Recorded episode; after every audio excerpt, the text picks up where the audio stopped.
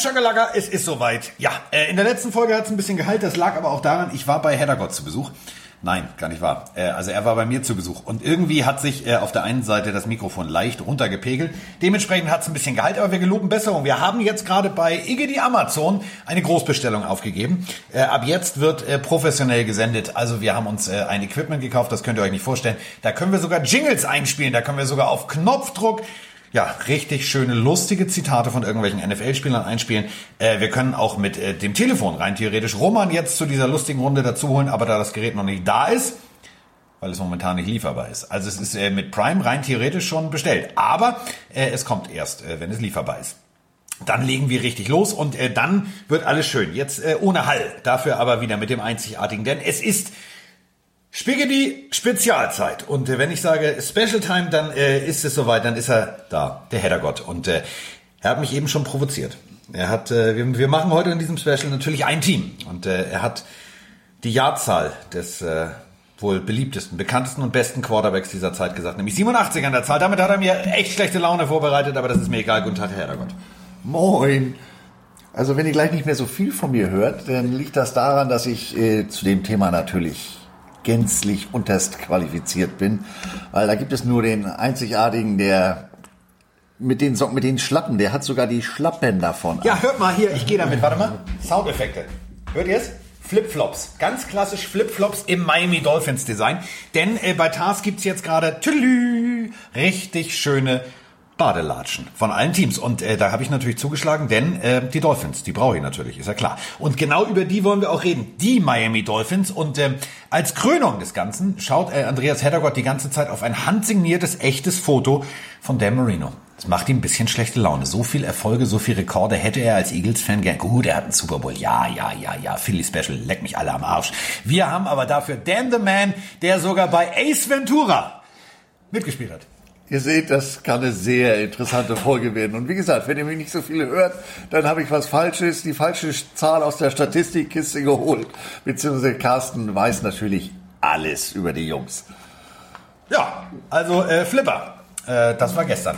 Und äh, dann gab es tatsächlich äh, die Gründung der Miami Dolphins. Und ähm, ich finde immer, wenn wir an die wilden 60er denken, dann äh, denkt man natürlich erstmal bei Miami. Also wenn man heute an Miami denkt. Das ist so die Hochburg der bestverdiensten Drogenbarone, Mr. Big Mac, also viele dicke Menschen, die aus dem Meer kommen, wenn du da bist, und Frauen, die sehr viel Silikon präsentieren. Also das ist so Miami. Und wenn wir in die 60er zurückdenken, da war da eher nix. Also das war ein Rentnerparadies, das war ziemlich grausam, das war ziemlich trist. Aber trotzdem hat man sich überlegt, weißt du was, wir müssen mal Football spielen. Und da haben sich 1965 einfach mal ein paar Leute zusammengesetzt und haben gesagt, hm, wir brauchen ein Team. So, und jetzt könnte es martialisch losgehen. Also, wir alle kennen den Film Der Weiße Hai, Jaws auch genannt. Oh, lass uns doch mal Haie nehmen, irgendwas Martialisches.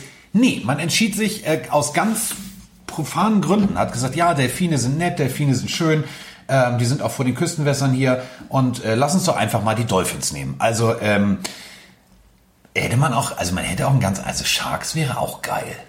Naja, also ich hole noch mal aus. Das ist nämlich die einzige Parallele, ansonsten sind das ja zwei verschiedene Grüntöne. Der Junge, der die, den, den, die Lizenz damals gekauft hat, der Roby, der wollte das Franchise eigentlich in Philadelphia aufmachen, aber wie Carsten ganz richtig gesagt hat, ähm, da unten Rentnerparadies, Florida war damals noch am wachsen, das war der Markt der Zukunft. Und da sie gesagt haben, ja, wie nennen wir die Jungs denn jetzt hier? Äh, Sharks oder was weiß ich, äh, Kokosnüsse, Kokosnüsse. Die haben einen Wettbewerb gemacht. Es kamen über 1000 verschiedene Namen dabei raus. Knapp 20.000 Leute haben teilgenommen und man hat sich dann mehrheitsmäßig schön demokratisch für die Dolphins entschieden. Es gab sogar den Vorschlag, den habe ich ja in der, in der anderen Folge schon untergebracht, äh, die Manatees. Das ist ja vielleicht das ruhigste, also es ist sozusagen der Heddergott der Tierwelt. Also ein sehr, sehr liebes Lebewesen, was vielleicht auch nicht unbedingt immer schnell unterwegs ist, aber immer da ist. Die berühmte Seekuh, die war auch dabei. Da waren Namen dabei, wo ich mich frage, also die haben das damals nicht verstanden. Es ging um Footballteam, ähm, aber gut, also Dolphins ist es dann geworden und äh, ja, dann ging es los. Also nein, es ging ehrlich gesagt ein Jahr später los, weil das zog sich ein bisschen wie Kaugummi. Ja, es dauerte dann bis 66, ehe sie dann loslegen konnten. Und das mit dem Rentnerparadies haben die da am Anfang ein bisschen wörtlich genommen. Also das war jetzt nicht unbedingt ein Rentner, aber der war dann mehr so unterwegs wie die Seekuh, nämlich der erste Head Coach der Dolphins, George Wilson. Der kam, wir halten uns fest, von den Detroit Lions. Und die ersten vier Jahre waren auch nicht schön, also im Verhältnis. 15 Siege, 39 Niederlage und festhalten, zwei Unentschieden. Schwester geküsst, geht gar nicht. Aber naja. Schwester geküsst? Ja, das sagt der Amerikaner. Ein Unentschieden ist, als wenn du deine Schwester küsst. Ja, zum Üben ist das okay. Ja, das ist wie beim Unentschieden.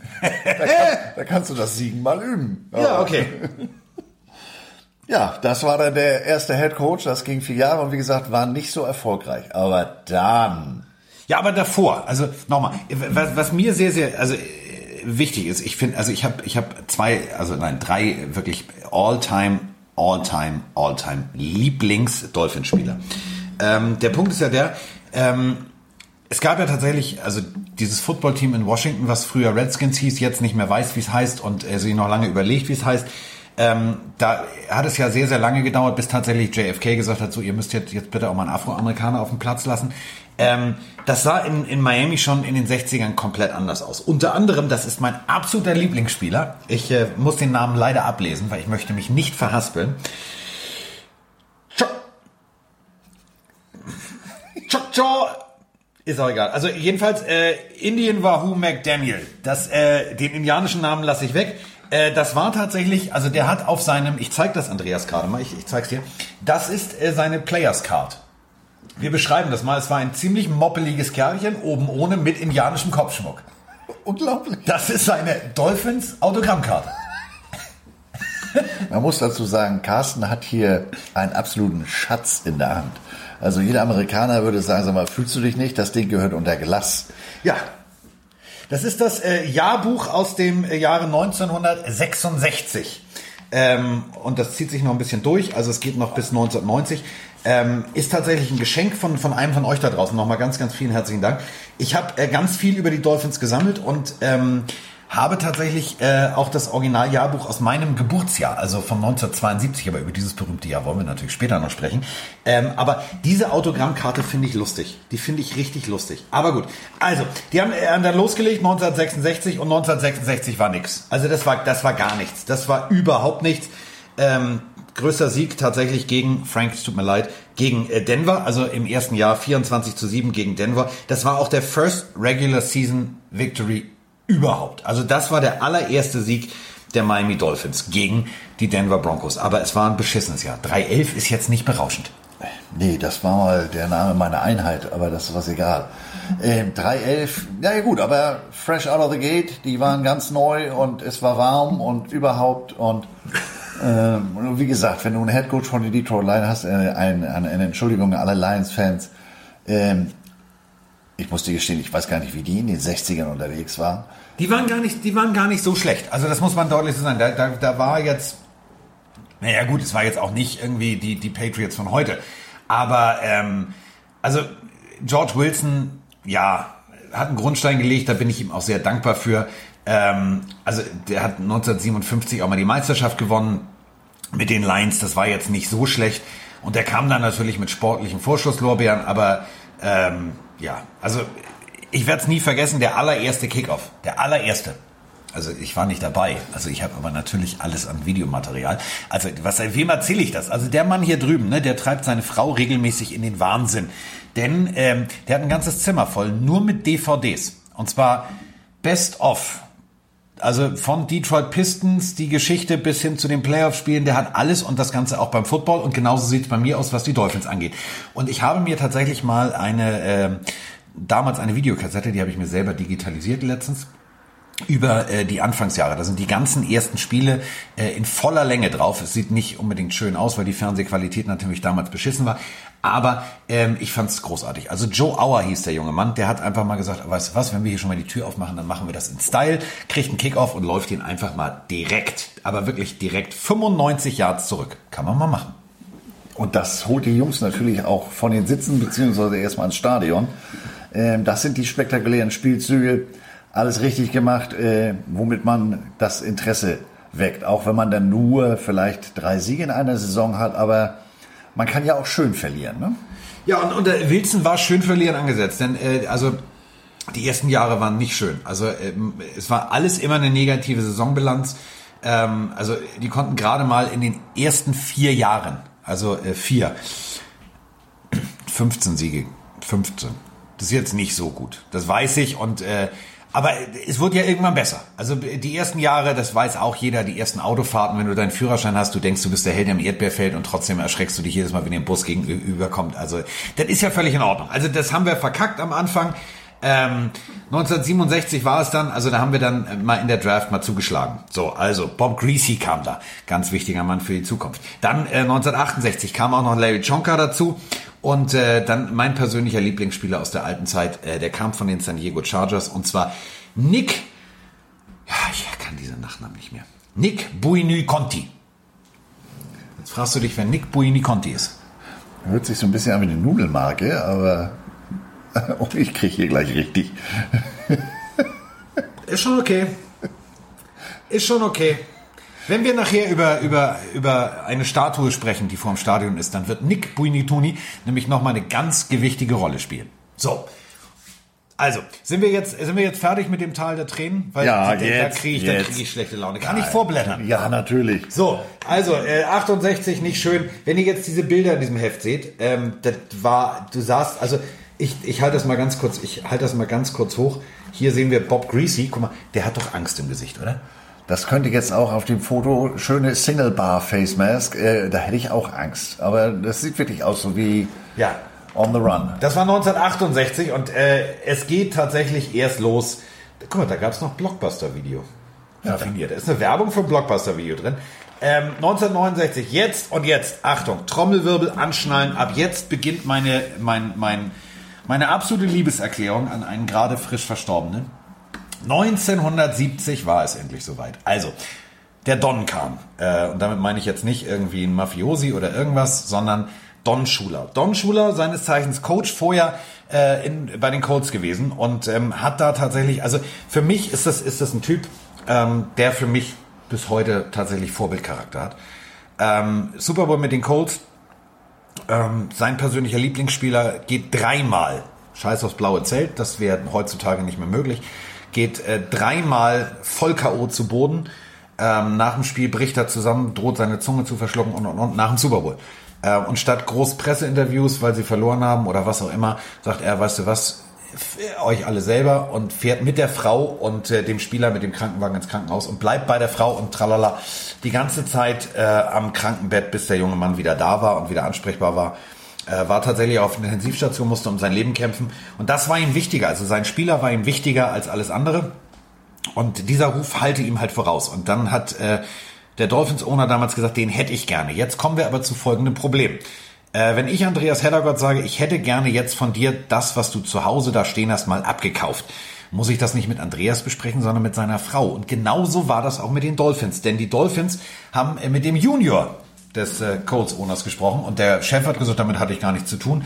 Und dann gab es tatsächlich noch Entschädigung, aber das war uns scheißegal. Denn ab den 70ern haben wir einfach mal den besten Coach aller Zeiten gehabt. Don Schuler war in the house. Ähm, Nochmal auf das Wort Entschädigung. Die Entschädigung war nicht so ganz klein, ähm, was auch unterstreicht, ähm, wie wichtig Don Schuler den Dolphins damals schon war. Äh, sie mussten dafür einen Erstrundenpick in der Draft abgeben. Aber Don Schuler, wie gesagt, wie Carsten eben schon sagte, dem eilte ein, Spreche, ein entsprechender Ruf voraus. Ähm, aber schlau wie, wie der Don war, hat er auch gleich gesagt, so mal langsam mit den Jungpferden. Ich bin hier nicht, äh, äh, wir sind hier in der Nähe von Disney, aber ich bin nicht Mickey Mouse, der Zauberer. Ich habe keine magische Formel. Es gibt nur, und jetzt hier der den Heiermann ins Phrasenschwein, Robert Lemke lässt grüßen, ähm, die Treppen zum Erfolg. Der Erfolg ist nur durch harte Arbeit möglich. Und das haben die Jungs dann auch schnell gemerkt. Die haben es sehr schnell gelernt. Aber um das nochmal zu sagen, natürlich hatte er die Magie. Also 1969, äh, drei Siege, zehn Niederlagen, einmal, ich zitiere Andreas, die Schwester geküsst. Ein Unentschieden. Und äh, 1970 sah die Welt dann schon ganz anders aus. Also Don Schuler kam. Und äh, wer die 60er und die Ende der 60er Woodstock lässt grüßen, da, ja, sagen wir es mal so, vorsichtig formuliert. Die Leute ähm, hatten die Ruhe weg.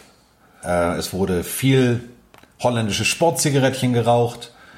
Es gab viel ja, freie Liebe ähm, und vor allem natürlich, und das müssen wir auch mal ganz deutlich so sagen, wenn du als NFL-Spieler dein Geld Ende der 60er, Anfang der 70er in Miami verdienen durftest, war das natürlich ein bisschen was Schöneres, als wenn du rein theoretisch bei den Buffalo Bills oben am Niagara-Fall dir die Nüsse abfrierst. Das ist ja nun mal auch Punkt. So. Und äh, das hatte sich dann auch leider so eingebürgert. Also Don Schuler kam, hat gesagt, guten Tag, da bin ich. Wir fangen hier jetzt mal an. So, äh, bei den Dolphins war allerdings, mh, hm, ja, nee, weißt du, wer ist denn der neue Coach und hast du nicht gesehen? Und daraufhin hat er gesagt, okay, meine Devise ist äh, hart arbeiten. Also Don Schuler, der selber ja auch Spieler war äh, in der NFL und der tatsächlich auch gedraftet wurde, ähm, hat sich gesagt, weißt du was, wir ziehen das hier mal rigoros durch. Erstmal hat er das Trainingsgelände einzäunen lassen. Hat gesagt, so, wenn ich sage, wir fangen um 14 Uhr an, fangen wir um 14 Uhr an. Gab zum Beispiel folgende Situation. Meinte ein Spieler, hm, ich bin zu spät, das merkt der alte Mann da hinten nicht, ist über den Zaun geklettert.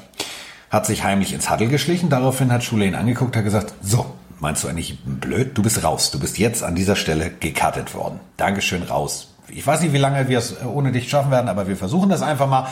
Und dann musste er gehen. Er trabte dann mit seinem Helm in der Hand sehr niedergeschlagen Richtung Ausgang und daraufhin ähm, blies Schuler in seine Trillerpfeife und hat gesagt, was hast du nicht verstanden? Du nimmst denselben Weg raus, den du reingenommen bist und äh, reingekommen bist. Und so durfte er dann tatsächlich zur Belustigung aller über den Zaun hinausklettern. Und äh, das war nicht das Einzige. Drei Trainingseinheiten am Tag. Drei.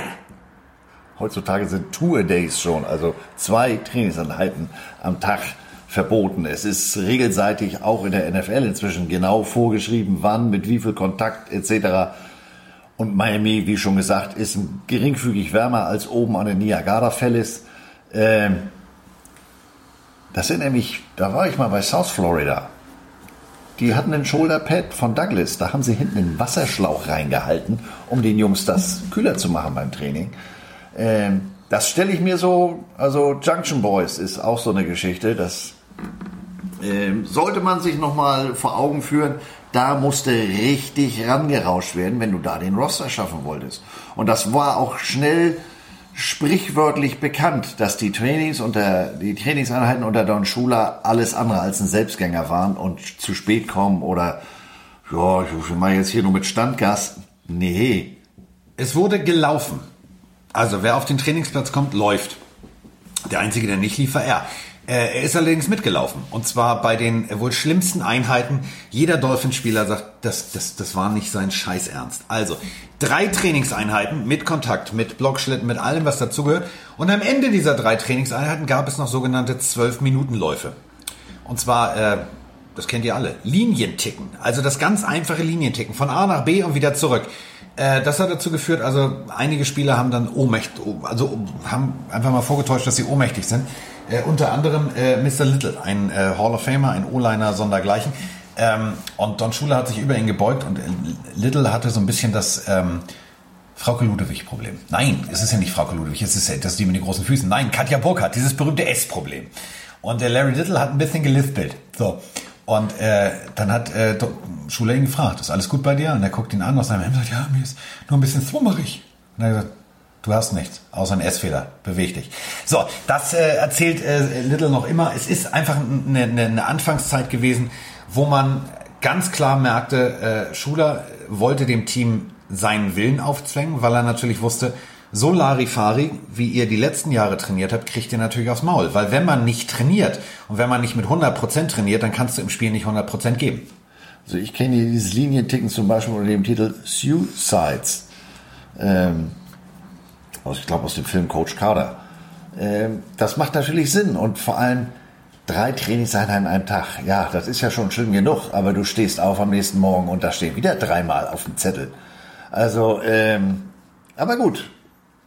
Du musst härter trainieren als das eigentliche Spiel, damit du entsprechend erfolgreich bist. Äh, das war jetzt hier wieder ein Fünfer ins Phrasenschwein. Warte. Aber so ist es. Warte. Warte. Drin ist es. So ist es. Ähm, und das hat der Schuler eben, der hat ja auch nicht lange geredet und das großartig erklärt mit hübschen X und O's auf der Tafel, sondern so, wir arbeiten yeah. erstmal an der Kondition. Ja. Und äh, passend dazu hat übrigens, und jetzt kommt wieder die Nudelmarke, Nick äh, Buiniconti gesagt, ähm, das ist mein Lieblingszitat bei in jeder Dolphins-Doku, äh, über das erste Trainingscamp unter Schuler. er hätte auch seine Mutter gecuttet. Und zwar auf der Stelle, wenn es das Team besser gemacht hätte. Das bringt, glaube ich, so ein bisschen die Einstellung, die er mitgebracht hat, auf den Punkt. Und ähm, es war einfach großartig zu sehen. Also in jeder Doku siehst du, er ist der Erste auf dem Platz, er ist der Letzte auf dem Platz. Und ähm, er ging einfach mit dieser Engagiertheit, finde ich, mit, mit perfektem Beispiel voran. Und wenn du eine Franchise übernimmst, die die Fußmatte der Liga ist, die in vier Jahren nichts gerissen hat, dann muss ja irgendwo mal grundsätzlich ein Reset-Knopf gedrückt werden. Denn wenn die Pflanze verfault ist, bringt es nichts, die Blätter abzuschneiden, dann musst du sie komplett raus und dann musst du eine neue pflanzen. Ganz einfach. Ja, aber ganz so konsequent war er natürlich glücklicherweise nicht. Er hat nicht gleich die ganze Pflanze rausgeruppt.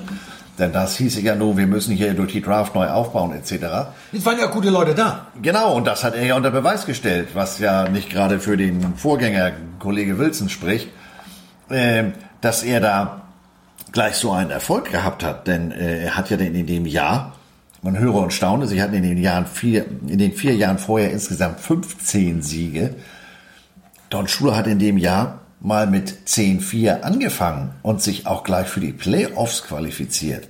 Mit demselben Material, das sie vorher hatten. Also das zeigt ja, was für ein Sachverstand dieser Mann hatte. Der hat die da nicht einfach nur dumm über den Platz gejagt, sondern das Ganze hatte hatte Hand und Fuß und da war ein Konzept dahinter und vor allem das Richtige.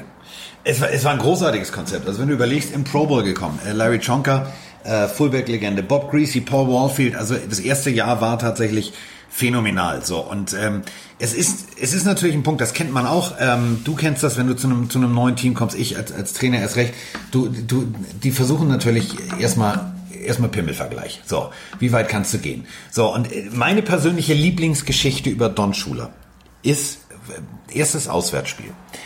Assistenztrainer sagt ihm, ja, wir müssen aufpassen, die Jungs sind halt sehr feierwütig und so weiter und so fort. Daraufhin entscheidet sich Don Schuler zu folgendem taktischen Zug. Er ist zum Equipmentmann gegangen und hat sich äh, einen Ball geben lassen.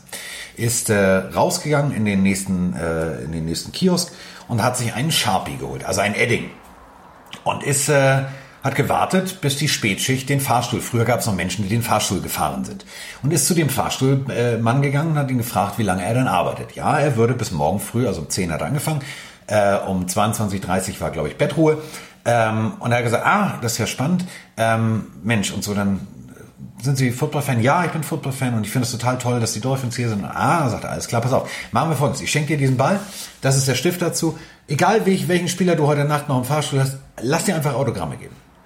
Und äh, das hat er dann noch machen lassen. Und äh, kurz bevor der junge Mann Feierabend gemacht hat, äh, ist Don Schuler extra früh aufgestanden und ist eine Stunde vom Teammeeting ähm, hingegangen zu ihm hat gesagt, darf ich mir den Ball nochmal ausleihen? Ich hinterlege den wieder an der Rezeption. Ja, klar, natürlich dürfen Sie, dürfen Sie.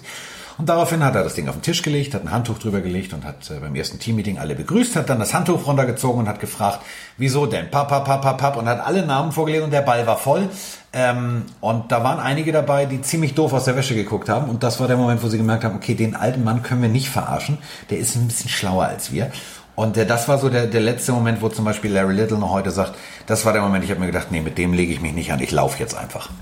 Tja, alles richtig gemacht, denn wie Carsten schon sagte, Larry Little ist dann später in der Hall of Fame gelandet, hat von seinen 158 Spielen für die Dolphins 152 gestartet. Also hat dann wohl relativ schnell begriffen, wenn ich hier äh, auch abliefere, dann wird das entsprechend honoriert und Autogramme gebe ich jetzt vielleicht nicht mehr nachts im, im, im, Fahrstuhl, sondern nur noch bei irgendwelchen offiziellen Anlässen. Und aber was für eine geile Idee, dem Fahrstuhl, dem Fahrstuhlführer da äh, so einen Ball in die Hand zu drücken. Ja, Win-Win. Ne? Er wusste, wer nachts unterwegs war und der Fahrstuhlführer hat das Ding wahrscheinlich heute noch unter Glas unter Glas. Und das war äh, ja der, der Punkt, weswegen einige dann extra Runden drehen durften. Wenn du mir überlegst, äh, eine Offense zu kreieren mit einem Fullback, also Larry Chonka war papiermäßig Fullback, das war ein Kubikmeter Mensch, ein ganz schön großer, kräftiger Kerl, der hat mal eben 1000 Yards gelaufen, als Fullback. Ja, ich meine, äh, Kubikmeter Mensch, wie du ganz richtig sagst, wir reden jetzt hier von den frühen 70ern, da waren Fullback auch noch ganz anders unterwegs.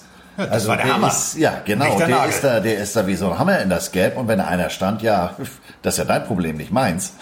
äh, das war ein Schneefluch auf zwei Beinen. Also Larry Chonka, äh, ihr müsst euch mal die Fotos angucken. dass äh, der Helm, damit würde ich heute nicht mal nachts über über den Hof auf, auf den Pott gehen, so ungefähr, wenn der eine Angst, dass ich stolpern würde. Und da ist der rein Attacke und gut, hat ja einen Grund, warum der Kamerad so erfolgreich war und später in der Hall of Fame gelandet ist, MVP des Super Bowls wurde und, und, und. Ähm, das ist auch einer der Namen, die, die auf immer und ewig mit, mit den Raiders assoziiert werden und auch synonym für einen harten Laufstil sind. Also es gab ja in der, in der Folgezeit immer noch mal wieder so ein paar Fullbacks hier, Elster zum Beispiel von den Buccaneers oder so. Ja, aber eigentlich Running Back war. Ja, natürlich. Also Weil, weil der gelernt. Fullback war ja eigentlich, äh, aber der Chonka vom, vom, vom Laufstil, also den hätte ich mir auch als Linebacker vorstellen können. 5,4 Yards im Schnitt. 5,4 Yards pro Lauf. Das ist, da wäre ein Todd Gurley aber mal neidisch, wenn er das letztes Jahr hingekriegt hätte. Ähm, so, Playoff-Spiel, ja, verloren, okay, 70er Jahre, abgehakt. Aber äh, Greasy zum Beispiel, 142 von 245 Yards für 2019 Yards. 12 Touchdowns, 17 Interceptions. Bringt ein bisschen auf den Punkt, warum Larry Chonka so oft laufen musste. Also passen war zu dem Zeitpunkt noch nicht unbedingt.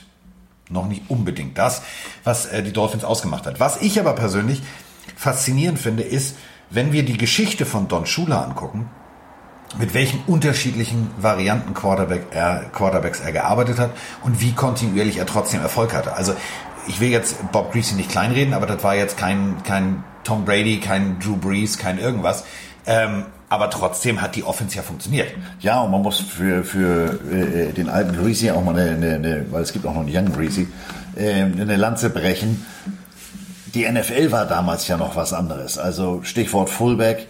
Äh, man war lauforientierter, man war nicht so pass-happy wie heute, was auch daran liegt, dass der Sport an sich ja äh, viel athletischer geworden ist. Also vergleicht mal eine Offense-Line aus den 70ern, ein Offense-Tackle äh, mit einer Line von heute.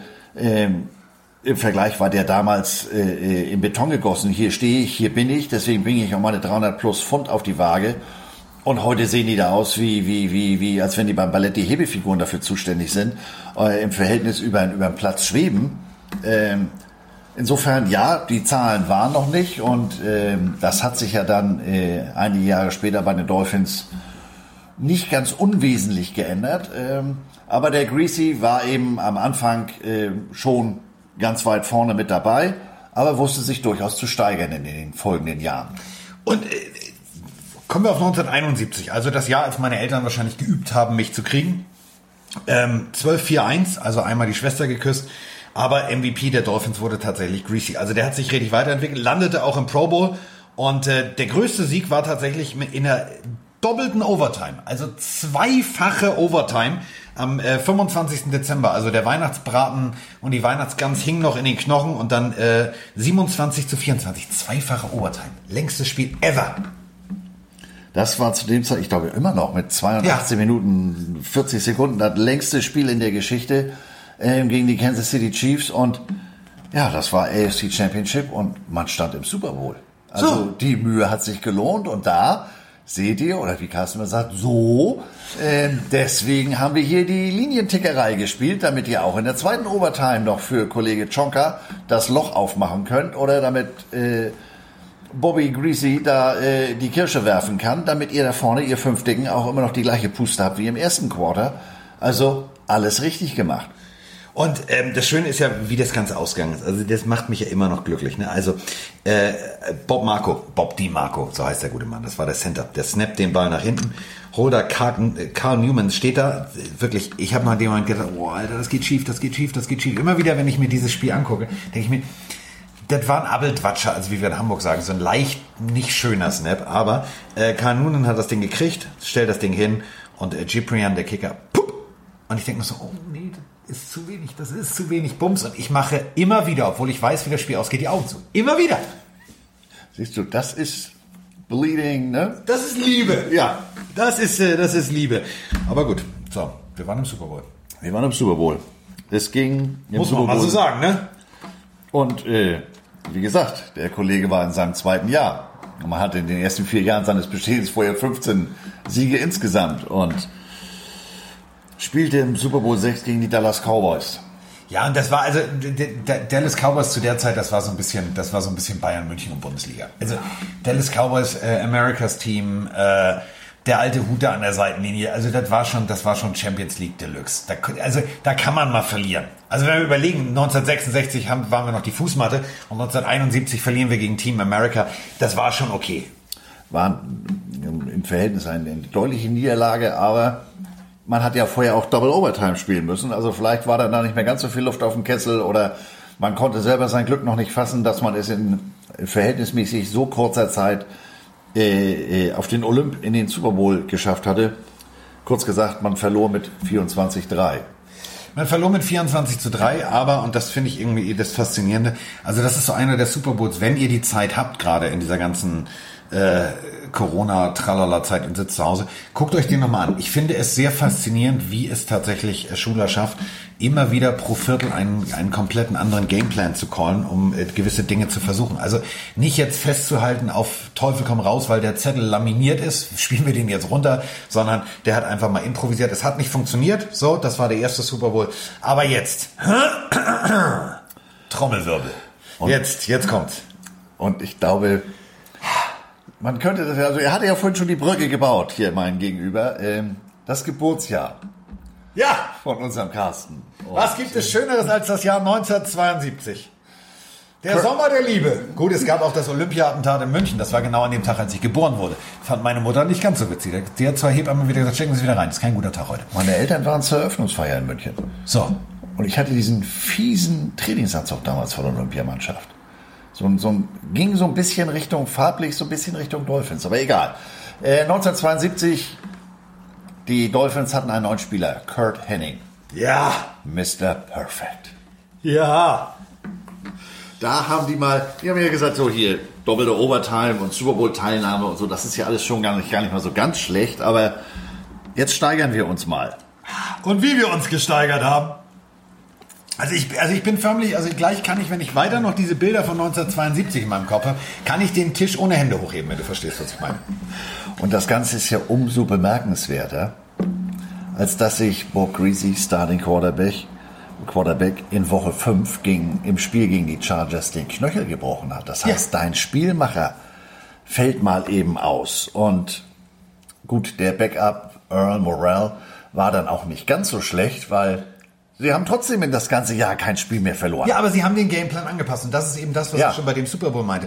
Ganz klar, alles klar, dann müssen wir anders spielen, äh, baut um, strukturiert um, äh, ein komplett neues Konzept, äh, lässt mehr laufen, macht dies, macht das. Und es hat so toll funktioniert. Also wenn ich die ganze Saison ähm, kein Spiel verliere, also undefeated, die ganze Saison, dann, dann habe ich ja irgendwas richtig gemacht. Also ja, das haben die Patriots auch gemacht bis zum Super Bowl. Aber, und das ist eben der Unterschied, in diesem Jahr zogen wir nicht nur in die Playoffs ein aus Miami, sondern wir sind auch in den Super Bowl gekommen. Und wir haben den Super Bowl gewonnen. So. So. Ja, er hat umgestellt, weil er wusste, jetzt habe ich einen Quarterback, der ist nicht ganz so, ist nicht schlecht, aber es ist eben kein Greasy und hat sich auf sein Laufspiel verlassen. Das waren damals die ersten Running Backs, die zusammen in einem Team jeweils für mehr als 1000 Yards gelaufen sind mit Larry Chonka und Mercury Morris. Also auch da wieder der Schuler. Der gesagt, wusste, was er auf, tut. Ja, das ist die Stellschraube, an die wir ran müssen. Ähm, die O-Line war, muss man dazu sagen, mit zukünftigen Hall of Famer, mit Jim Langer und Larry Little, Bob Kuchenberg, Küchenberg war Pro Bowler, waren auch nicht so ganz schlecht. Und dann war es mit den Namen aber eigentlich schon vorbei, denn die Defense der Dolphins äh, ist bis heute unter einem Namen bekannt, nämlich dem No Name. So hieß die Defense damals, weil das Spotlight, in Anführungsstrichen, ja. das Gewicht lag auf der Offense. Natürlich waren da bekannte Namen mit dabei, wie, wie hier die Nudelmarke, ich kann den Namen nicht mal aussprechen. Nick Buiniconti. Linebacker seines Zeichens. Oder Bill Stanfield, der Safety, Dick Anderson und Jake Scott, die haben da hinten den Verkehr geregelt. Aber man sprach von der sogenannten No-Name-Defense. Und das Ganze, obwohl Nick Buiniconti 1969 zum Beispiel sogar noch MVP der Dolphins war. Und äh, 17, äh, also, äh, also ich meine, das muss man erstmal hinkriegen. 17 Spiele, 17 zu 0. Also, so. Also sowas ähnliches hatte mal aufgepasst und mitgemacht, wer hätte es gedacht, die Cleveland Browns versucht, 1948. Aber das war in der, wie hieß das Ding? All-America Football Conference. Also insofern. Ja, aber, aber pass auf, jetzt, jetzt mache ich dem Mann da gegenüber, wenn ihr genau zugehört habt in den alten Folgen, er kommt ja aus Flensburg, mache ich schlechte Laune. Das gab's auch mal im Handball. Jetzt hat er es aber, aber das war jetzt gerade mal ein Volltreffer, weil ich glaube, jetzt kommt er gleich mit Zebras um die Ecke. D- Diese, dieses, dieses Team aus Kiel hat es geschafft, mit 68 zu 0 Punkten eine Saison abzuschließen. Das war gar nicht so schlecht, glaube ich, oder? Ja, lass uns weiter über schöne Dinge reden. Also, äh, ich wusste, wie ich ihn kriege. Haha, haha. also, ähm, 14. Januar 1973. Ähm, ich habe wahrscheinlich meine Eltern gerade zur Weißglut getrieben, weil ich wahrscheinlich gerade meine ersten Zähne gekriegt habe und mir permanent in die Windel geschissen habe. Aber das war egal. An dem Tag wurde Geschichte geschrieben, denn ähm, die Patriots standen auch tatsächlich nach einer perfekten Saison und perfekten Playoffs äh, auch im Super Bowl, aber sie haben eben verloren. Danke an die Giants übrigens. Ähm, und äh, dann hieß es gegen die Washington Redskins. Die Washington Redskins, das war damals schon wirklich richtig, das war eine harte Nuss, die man erstmal knacken musste. Aber das Spiel ging 14 zu 7 aus, eben auch dank der großartigen O-Line. Also wenn du dir diesen Super Bowl nochmal anguckst, die haben gefühlt 100, 200, 103 Prozent gegeben. Und wenn wir zurückdenken an Larry Little, der gesagt hat, Coach, ich kann nicht mehr, mir ist trummerig, ähm, der war fitter als fit. Und ich glaube tatsächlich, dass diese Trainingsarbeit, die Schuler gemacht hat, so gut funktioniert hat, dass einfach die Dolphins so gut funktionieren konnten. Also einer hat anscheinend bei diesen Trainingseinheiten nicht mitgemacht oder er ist zu viel gelaufen. Äh, der Kicker, komischer Name, Jip Premium, der machte das Ganze nämlich nochmal spannend im vierten Quarter. Er tritt an und hatte wohl ein bisschen schwere Beine, hat das 42 Yard Field Goal nicht durch die Stangen gekriegt. Im Gegenteil, das Ding wurde geblockt und äh, zum 14 zu 7 zurückgetragen, aber dann kam die von Carsten eben schon erwähnte No-Name-Defense nochmal wieder auf den Platz und hat gesagt, so bis hierhin und nicht weiter. Wir lassen uns doch jetzt hier äh, kurz vor Ende nicht in die Suppe spucken. Ähm, das geht mal gar nicht. Vor Wir allem- wollen hier die Perfect Season. Vor allem, es ist, es ist ja wirklich so. Es ist die, es ist das einzige Team, was bis heute undefeated ist. Und äh, es läuft ja so, also ähm, stellen wir uns alle nochmal die Saison vor. Ähm, Patriots perfekt durch, Playoffs perfekt durch.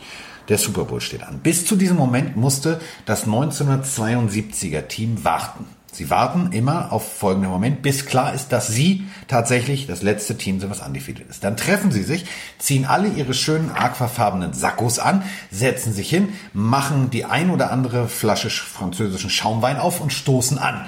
Äh, falls ihr den 100 Jahre NFL-Spot gesehen habt, wo alle möglichen Leute nach dem berühmten Fumble von äh, Marshawn Lynch, das äh, was so, so wirklich bildlich von äh, Mike Singletary gebrüllt wurde, äh, hinter dem Ball her sind, die Herren, die da sitzen und sich nicht bewegen, sondern nur anstoßen. Das sind äh, übrigens zum Beispiel Larry Jonker und Konsorten, die da einfach mal anstoßen. Und ähm, jedes Jahr wird gefeiert. Ich finde es toll. Wir haben jedes Jahr was zu feiern. Ja, also das, äh, der Herr mit dem Schnauzer da in diesem Spot, das ist übrigens Larry Chonka und der sieht ja schon richtig mean aus. Ähm, das ist natürlich auch, wenn du nach all so vielen Jahren und, und inzwischen ist die Spielphilosophie eine ganz andere, es wird viel mehr gepasst und Athletik, dies, das, ähm, das ist etwas, das hast du in, in, in all diesen Jahren, äh, bist du immer noch das einzige Team, das das durchgezogen hat und dich gab es ja zu dem Zeitpunkt mal gerade äh, sechs Jahre. Also das muss man sich ja auch mal Ja. auf der Zunge zergehen lassen.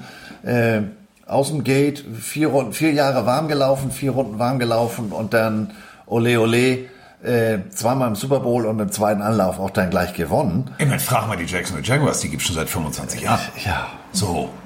das äh, zu den Jacksonville Jaguars, da kommen wir ja nachher nochmal. Das ist ja, ich will dich jetzt nicht schon wieder Nee, willst du auch nicht. Ist- Ist auch besser so. Aber äh, apropos O-Line, apropos Larry Little und apropos Versicherung des Quarterbacks. Ähm, ich habe was für euch. Und zwar ähm, machen wir jetzt mal indirekt, also wir machen Werbung, ganz offiziell. Ähm, denn ich habe ja ähm, mich für ein neues TÜV-TÜV entschieden, also für ein neues Auto. Und äh, dann habe ich mich auf die Suche gemacht nach einer Versicherung.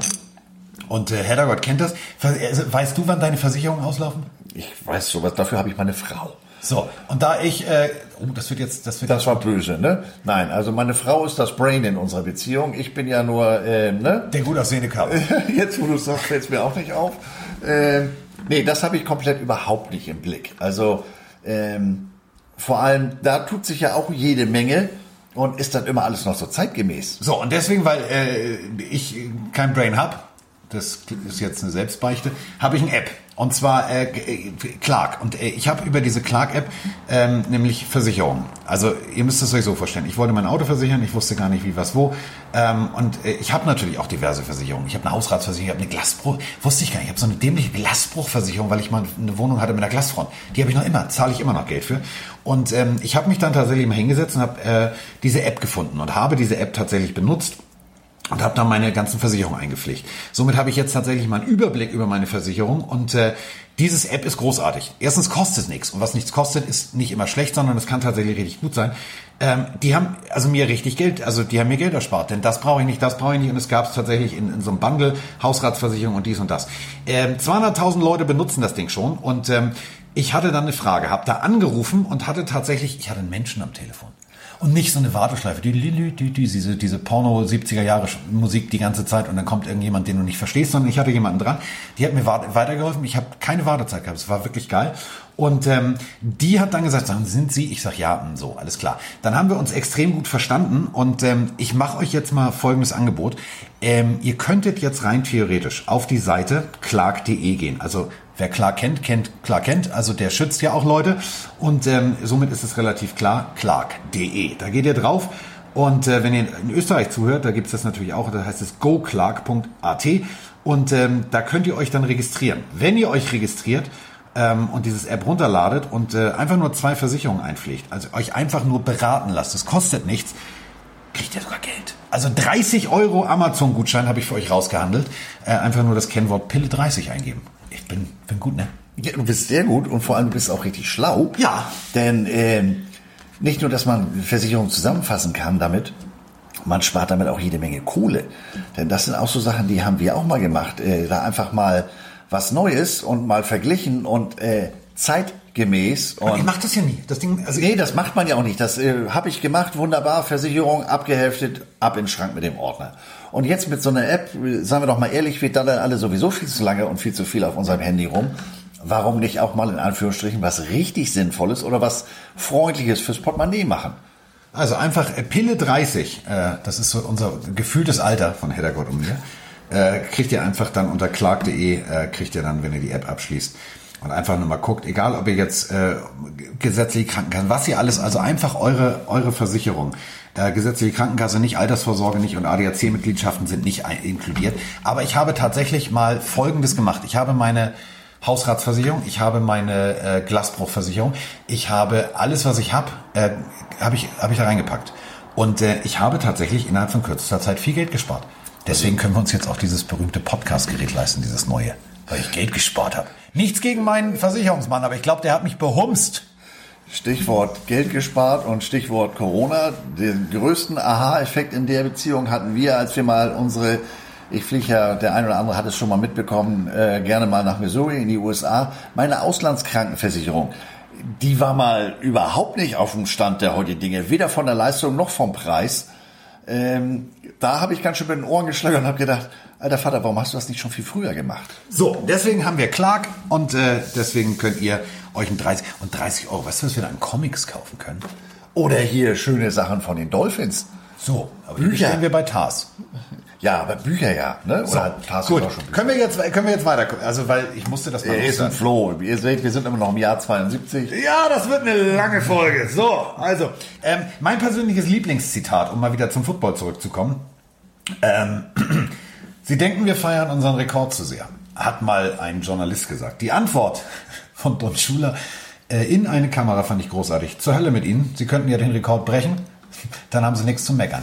Ähm, Finde ich großartig. Und egal ob jetzt äh, Obama, wer auch immer gerade im Weißen Haus ist, äh, jeder lädt gerne nochmal das äh, 72er-Team ein und feiert mit denen gerne mal bei so einem kleinen Shampoos. Ich finde es gut. Ja, ich meine, das ist ja auch ungeschlagen, unvergleichlich. Das hat es noch nicht wieder gegeben. Und insofern sind das natürlich Federn, die man sich, mit denen man sich gerne schmückt.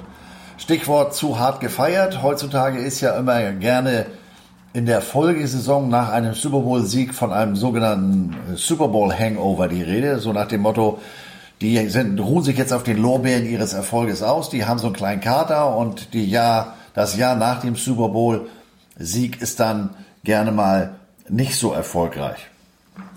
War nicht so ganz der Fall. Also wir haben genau da weitergemacht, wo wir aufgehört haben, denn äh, wir haben am Ende der Saison 15 Siege und zwei Niederlagen, mein lieber Freund. Tja, das äh, so weitergemacht. Also man sah, der Onkel Schuler, der hatte da ein Konzept. Und das hat er durchgezogen. Und das haben die Jungs auch offensichtlich begriffen. Ich meine, gut, der Erfolg gab ihm ja auch recht. Äh, da muss man dann nicht mehr ganz so heftig in die Trillerpfeife bei den Linienticken also, naja, ich glaube, er hat genauso weitergemacht, denn äh, immerhin haben wir ja tatsächlich im Super Bowl auch die Minnesota Vikings geschlagen. Also 73, 72 sind so die Jahre, wo ich sage, es war schön. Es war einfach schön, es war erfolgreich. Danach ging es ein bisschen bergab. Also ich werde nie vergessen, und das war das erste Mal 74, da habe ich echt schlechte Laune gehabt, das erste Spiel gleich gegen die Patriots zu verlieren. Also das war kein gutes Omen. Das war kein gutes Omen und äh, da war dann auch in den Playoffs schon wieder Schluss. Also 74, kein schönes Jahr. Nee, wieder bis in die Playoffs. Leider in der ersten Runde gegen die, gegen die Raiders im legendären Sea of Hands Spiel verloren. Knapp verloren, 26, 28 und Schula äh, wird auch nach wie vor damit zitiert, dass dies die härteste Niederlage seines Lebens aller Zeiten gewesen sei. Und ähm, es wird auch nach wie vor kolportiert, dass Don Schula weinend in der Kabine gesessen hat, weil natürlich kannst du verlieren, aber wenn du so knapp und äh, durch Sea of Hands, googelt das mal, YouTube etc., wir haben da ja schon mal im Zusammenhang äh, unserer, unserer Greatest Games äh, drüber gesprochen, beziehungsweise Geschichte der Raiders. Ähm, wenn du so verlierst, das ist nicht nur ärgerlich, äh, wir haben 99 Mal einen German Bowl durch Doink, äh, Schuss an die Latte äh, verloren. Insofern, das, das ist hart. Ich finde es eins der beschissensten Spiele aller Zeiten. Also guckt es euch bitte einfach an. Ich, ich, ich mache hier jetzt nicht den Spoiler-Alert und ver, ver, versau euch das. Ich habe euch jetzt schon 30 Euro bei Amazon eingebracht. Jetzt muss ich euch nicht noch irgendwie äh, den Tag vermiesen, sondern äh, wir sollten mit dem schönen Gefühl aufhören. Deswegen, Sea of Hands hat nie stattgefunden. Kann ich mich nie dran erinnern. Weiß ich nicht, wovon du sprichst. Das sahen ein, zwei Jungs von den, von den Dolphins etwas anders. Die haben gesagt, so, man soll die Party verlassen, wenn es am schönsten ist oder wenn da Alkohol alle ist. Ähm, und dann sind so Leute wie der Chonka und der, der, der Warfield, ähm, haben dann mal eben die Liga gewechselt. Die sind in die, und das ist jetzt keine Zeitreise, die hieß wirklich so, in die World Football League gewechselt. Gab es sehr kurz dieses Ja. Prozedere. Die haben eine ganze Saison gespielt und, und, und, und 75 äh, schon nicht mehr ganz. Es- Es war ungefähr so wie, wie jetzt so diese Parallelligen. Also es war auf keinem soliden Fundament gebaut, sagen wir es mal so. Das war natürlich äh, jetzt mit, mit, mit, mit Chonka als Running Back und Warfield als dem Wide Receiver aus der Anfangszeit der Dolphins nicht irgendwelche Leute, die da gewechselt haben, aber hat der Liga auch nichts genützt.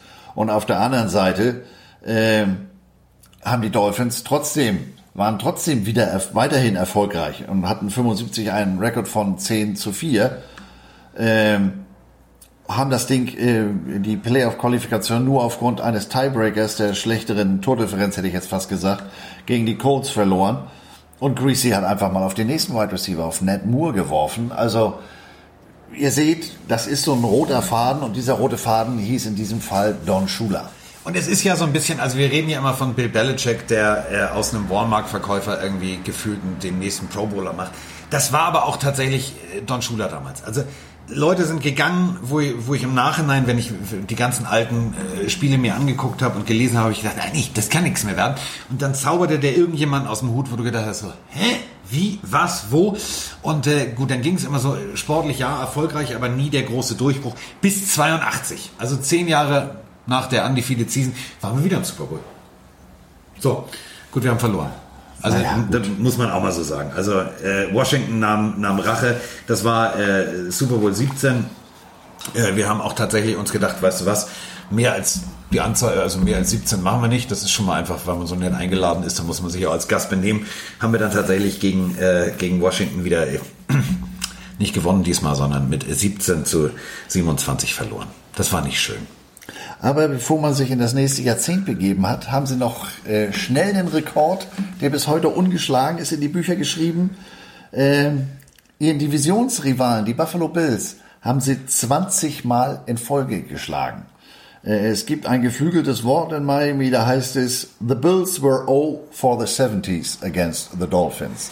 Du hast in einem Jahrzehnt nicht ein einziges Mal gegen deinen Divisionsrivalen, du, gegen den spielst du ja öfter, gewinnen können. Also Konstanz, sag ich mal. Äh, es gibt zwei Lokale in Miami, die äh, also immer wieder äh, regelmäßig von mir heimgesucht werden. Das eine war damals das, äh, das heißt tatsächlich so Hooligans, Ja, also so wie Hooligan, Ja. Fußball, äh, und tatsächlich das Bahia Cabana. So, da war ich mit 15, 16 und so weiter und so fort.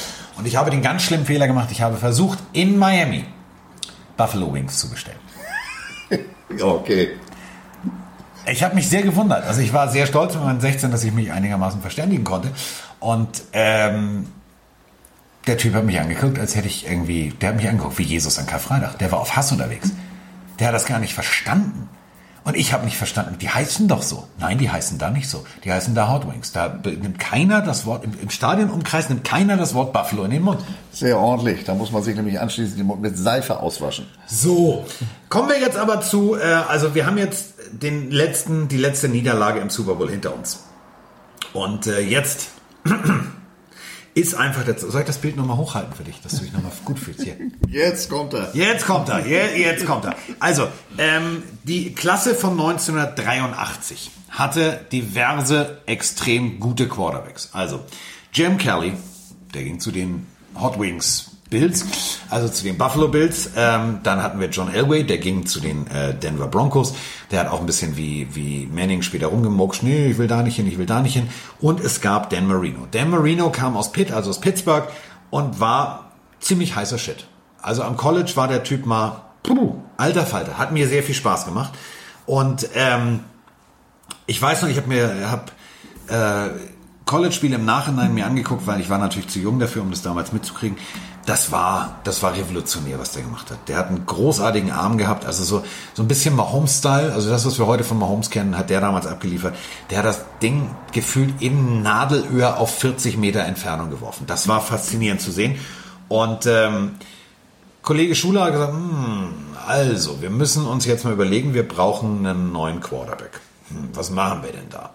Und äh, Schuler hat äh, gearbeitet, hat ihn sich genauestens angeguckt und war eigentlich der festen Überzeugung, wenn der noch da ist, dann kann das eigentlich nur für uns einer sein. Ähm, und er war noch da. Also paradoxerweise war der noch da. Und ähm, es sollte alles so sein. Ja. Denn die 83er Saison begann im Sinne von Dan Marino, also im übertragenen Sinne als Dolphin natürlich nicht, denn sie begann schwach. Man verlor den Season Opener gegen Buffalo. Nein, äh, der Season Opener gegen Buffalo andersrum. Da verlor man den Quarterback, weil der Quarterback zu dem Zeitpunkt war Woodley und der schaffte es in dem Spiel ganze 40 Yards zu werfen. Man hat das Spiel trotzdem 12 zu 0 gewonnen, aufgrund von vier Field Goals. Die nächste Woche ging es gegen den nächsten Rivalen, gegen die Los Angeles Raiders und das sah wieder nicht gut aus und dann hat Don Schuler gesagt, so, nu, genug gelacht, äh, mit dem Woodley, das funktioniert jetzt hier nicht so richtig, jetzt bringen wir mal unseren Draft-Pick ins Spiel. Und es war so schön. Also ohne Scheiß, dieser Release. Der Arm. Die, die, die, die, also allein wie der die Füße bewegt hat. Es war, wenn du das mit Woodley vergleichst, das war zwar dieselbe Sportart, aber es war eine komplett andere Liga. Dieser Bengel hatte einfach mal alles, was du brauchst, um richtig geil Quarterback zu spielen. Das ist tatsächlich, mich erinnert das wirklich so ein bisschen, als wenn du jetzt, hätte ich jetzt den DeLorean mit dem Fluxkompensator und ich würde da hinfliegen und würde den Typen abholen und würde ihn jetzt in die NFL stecken, das wäre der nächste Mahomes. Ja, denn auch er hat ja, die haben ja in Anführungsstrichen nur den Quarterback ausgewechselt. Äh, der Rest der Mannschaft war ja der gleiche. Ähm, aber der Kollege hat dann in dem Jahr mal eben den Passing-Title gewonnen mit 20 Touchdowns und nur 6 Interceptions. Wurde Als Rookie. Als Rookie. Wurde Rookie of the Year. Und ähm, seine O-Line war die gleiche, mit der Woodley vorher klarkommen musste. Und seine beiden Wide Receiver oder seine beiden Haupt-Wide Receiver, die Marks Brothers, Mark Duper und Mark Clayton. Mark Duper, was für ein... Der Typ sah absolut schlaksig aus, aber da musstest du nur in das gleiche Postleitzahlengebiet werfen. Der hat alles gefangen. Mit den beiden, da, das ging wie geschnitten Brot. Das zeigt auch, was für ein Difference Maker das ist. Also etwas, was, was man heute ja gerne von dem äh, äh, Mahomes sagt, seitdem der da war. Und das war der Unterschied. äh, in der Saison oder generell in den folgenden Jahren und Jahrzehnten äh, für die Dolphins. Das war Dan Marino. Das war ein Ausnahmemann auf der Position. Absolut faszinierend. Damals äh, Mark Duper mit der 85, der hatte, der hatte nur einen so einen Bügel an. Ja, deswegen fiel er mir auch schon auf. Das ist, das ist, das ist echt hässlich. Also da hatte selbst der Marino ein Linebacker-Gitter im Verhältnis dagegen. Und der Typ ist einfach mal das Feld runtergelaufen, hatte auch nur so ein Wackelpad an. Das ist bei jeder Bewegung, war das Pad oben, unten. Also ich habe nur gedacht, der bricht sich alles. Aber es hat tatsächlich funktioniert und man stand am Ende des ersten Jahres mit einem Rookie-Quarterback. 12-5 da. Und äh, ein Rookie-Quarterback, wenn er Rookie des Jahres wird, ist ja schon super. Aber in Pro Bowl gewählt zu werden. Mehr geht nicht. Also Wären wir bei Wayne's World, würde ich sagen, ich bin unwürdig. Auf der anderen Seite war man auch nicht ganz unerfolgreich. Mit Doug Betters gewann äh, der Defensive End die, die Trophäe des Defensive Players of the Year. Also Schuler, ne? Mehr müssen wir eigentlich gar nicht sagen. Und mein persönlicher Lieblingsname, Achtung, das ist der geilste Name überhaupt, der Defensive Tackle. Bob Baumhauer. ja. Bob Baumhauer. Ich meine, das klingt, da sind wir wieder beim Porno, das klingt wie so ein Pornodarsteller. Bob Baumhauer. Deckname, Zeugenschutzprogramm. Ja, also Bob, Baum, Bob Baumhauer und äh, Doug Batters, das war einfach mal richtig gut. Kuchenberg, der Guard, auch äh, tatsächlich im Pro Bowl und Ed Newman. Also die waren tatsächlich, die waren schon top of the pops, was das anging. Aber ja, äh, 12-5. Ne? Das war ja. jetzt noch nicht so berauschend. Muss man auch deutlich so sagen. Playoffs, aber leider Niederlage gegen, gegen Seattle. Ja, und dann ging's los. Hm. Erste volle Saison für Marino und dann hat er gesagt, wisst ihr was, dann zeige ich euch mal, was mein Arm so kann. Ja. Oh. Alleine frag mal aus dem Jahr 1984 die Redskins. Fünf, also, also die, die, Entschuldigung, das Washington Football Team. Fünf Touchdowns in einem Spiel. Also, wo normalerweise immer El Bundy zitiert wird, möchte ich jetzt auch nochmal Dan Marino haben. Fünf. Fünf Touchdowns in einem Spiel. Er hat dann im Jahr noch 43 weitere für insgesamt 48 äh, äh, geworfen, stellte einen Rekord auf äh, für die meisten Pass Completions von 362 in einer Saison. Und die geringfügige Zahl, und wir reden vom Jahr äh, 84, äh, von 5084 Passing Yards in einer Saison. Ich hätte so gern diesen DeLorean mit dem Fluxkompensator. Ey, stell dir mal vor, den in der heutigen Zeit, nach den wirklich verbesserten Regeln, die den Quarterback schützen, nach verbesserten, in Anführungsstrichen, aus Sicht der Offense, ich will da jetzt keine Grundsatzdiskussion anfangen, äh, Pass-Interference-Regeln, Alter, das wären sechs. Ja. Das wären 6000. Ja. Und äh, jetzt, also die, die Marx Brothers waren ja schon großartig, aber wir sprachen ja hier schon was, was da in anderen Folgen über Wide Receiver, wie die heute körperlich unterwegs sind und, und, und dann die Regeländerung. Also. Stell dir den mal vor. Wenn wir damit sechs überhaupt auskommen. Ich spinne jetzt nur mal rum. Ich spinne jetzt einfach nur mal rum. Fluxkompensator und dann gehe ich als sein Agent, gehe zu den 49ers und sag, du, hier dieser, dieser Jimmy Dingster, ich habe hier jemanden. Also stell mal vor, den mit Kittle als Titan, dem Receiver Core, gute Nacht, Marie. Ja. Oder bei den Raiders mit dem, mit der Geschwindigkeit, die die jetzt in der Draft geholt haben, 6000 Yards. Blind, mit Ansage. Mit Ansage, mit Hand auf dem Rücken. Aber das ist ja nicht alles. Also ja, wir sind dann ins Super Bowl eingezogen und das ist, glaube ich, auch das große Problem. Und ja, ich weiß, dass ihr jetzt alle genau dasselbe sagen werdet. Denn wenn wir über Dan Marino reden und wenn wir natürlich über seine großartigen Leistungen reden, dann passiert jetzt am Ende der 84er Saison eben das, was nicht passieren hätte dürfen. Wir standen im Super Bowl, aber wir haben verloren. Und es war, um der Geschichte mal vorzugreifen, Dan Marinos einziger Super Bowl-Auftritt. Das macht das Ganze ja, äh, äh, ja eigentlich umso tragischer, weil das ist ja, ich sag mal, das ist natürlich der Lackmustest schlechthin. Wie viel Super Bowl-Sieger hast du, wie viele Ringe hast du? Äh, aber nichtsdestotrotz, also der Junge war schon was, was ganz, ganz Außergewöhnliches. Ähm, und es ist eigentlich ja mehr als schade, dass ihm das nicht, das Ganze nicht mit einem Ring belohnt wurde. 18 Touchdowns. Also wir haben zum Beispiel über Mark Clayton gesprochen. 18 Touchdowns in der Saison 84. Diese, die 84er Saison. Also wenn ihr Zeit habt, ihr findet bei YouTube eine, eine wunderbare Doku, äh, Dolphins 1984. Ähm, fängt großartig an mit dem berühmten Eurythmic Song 1984 und dann geht's los und ihr, ihr müsst euch das angucken. Das war Offensivfeuerwerk Deluxe. Defense-technisch war eben ja, manchmal ein bisschen viel Schwäche drin. Das hat auch zum Super Bowl, äh, zur Niederlage geführt. Ähm, aber wie gesagt, es ist ich kriege schlechte Laune, wenn ich darüber nachdenke, dass dieser Mann keinen Ring hat, aber so ein Trent Dilfer hat einen. Das, das, das, ja gut, nicht. Das, Trent Dilfer hat das Ding ja auch nicht gewonnen, er hat das Spiel nicht verloren. So. Äh, der hat ja da. Joe Flacco. Er hat das Ganze verwaltet. Ja, Joe Flacco ist da im Verhältnis zu Dilfer, finde ich, ist ja noch wieder ein Quarterback, entschuldigt. Aber Dilfer, wenn ich mir überlege, dass der jetzt hier der Chef von Elite Evan, äh, äh, wo die, die, die besten Highschool-Quarterbacks äh, gescoutet und ausgebildet werden, das ist auch so ein Treppenwitz. Also. Oh, so, haben wir jetzt also Trent Dilfer vom Bus geworfen. Hashtag, äh, wir markieren ihn einfach mal auf direkt äh, unserem Gedöns. Vielleicht ist er auch, hat er, vielleicht sollten wir ihm clark.de empfehlen. Dann kann er sich da versichern. Dann kann er sich vielleicht äh, äh, nimm die Augen vom Ball, dann kann er sich das, das Buch noch Oder gegen, gegen unverschämte Podcaster. Ja, kann er sich eine Rechtsschutzversicherung zulegen. So, also 84, das war das einzige Jahr. Und auch wenn es dann 85, es hat ja immer gereicht. Also wir haben 13-5 gespielt, wir haben, wir haben alles erreicht eigentlich, was man erreichen müsste. Ja, und vor allem 85, äh, man war das einzige Team, das die Chicago Bears geschlagen hat. Und man hatte gedanklich eigentlich schon, äh, das haben wir jetzt einmal geschafft, das schaffen wir auch zweimal, äh, und zwar im Super Bowl. Und dann kam da so ein Cinderella-Team um die Ecke, dass man in dem ja überhaupt Will ich gar nicht. Nee, komm, können, wir, können wir aufhören zu reden? Hier dieses, diese, diese komischen Typen da mit dem, die, der- dieser weiße Helm mit diesem, mit diesem komischen Patrioten drauf. Mit diesem, der, der ja. macht mich wütend. Im Nachhinein machen die mich wütend. Das AFC Championship Game. Also, wir haben gegen die Bears gewonnen. Ja, also wir haben, Als einziges Team in der Saison. so, wir haben Buffalo geschlagen. 28 zu 0 zum Ende der Saison. Wir haben New England in der vorletzten Woche tatsächlich 30 zu 27 geschlagen. Und dann gehen wir mit Dan Marino und tatsächlich einer echt gut funktionierenden Defense. Wir haben nochmal, wir haben Chicago geschlagen. Gehen wir ins AFC Championship Game und gehen da tatsächlich mit 24, äh, mit 31 zu 14 gehen wir nach Hause. Wir verlieren. Wir, also, nee, da war die Saison schon wieder um. Tja, äh, Und das war mein erstes Jahr beim Football. Da habe ich- ein Heimspiel gesehen. Hat den Patriots äh, übrigens im Super Bowl auch nichts genutzt. Ja. Die haben 46-10, aber sowas von an die Backen gekriegt. Zu Recht. Ähm, ja, also das war, war natürlich äh, vor allem nach dem, nach dem äh, Comeback-Sieg gegen, gegen Cleveland in den, in den Playoffs war das natürlich, ja, vielleicht war das auch das Problem, dass man gedanklich schon ein Spiel weiter war.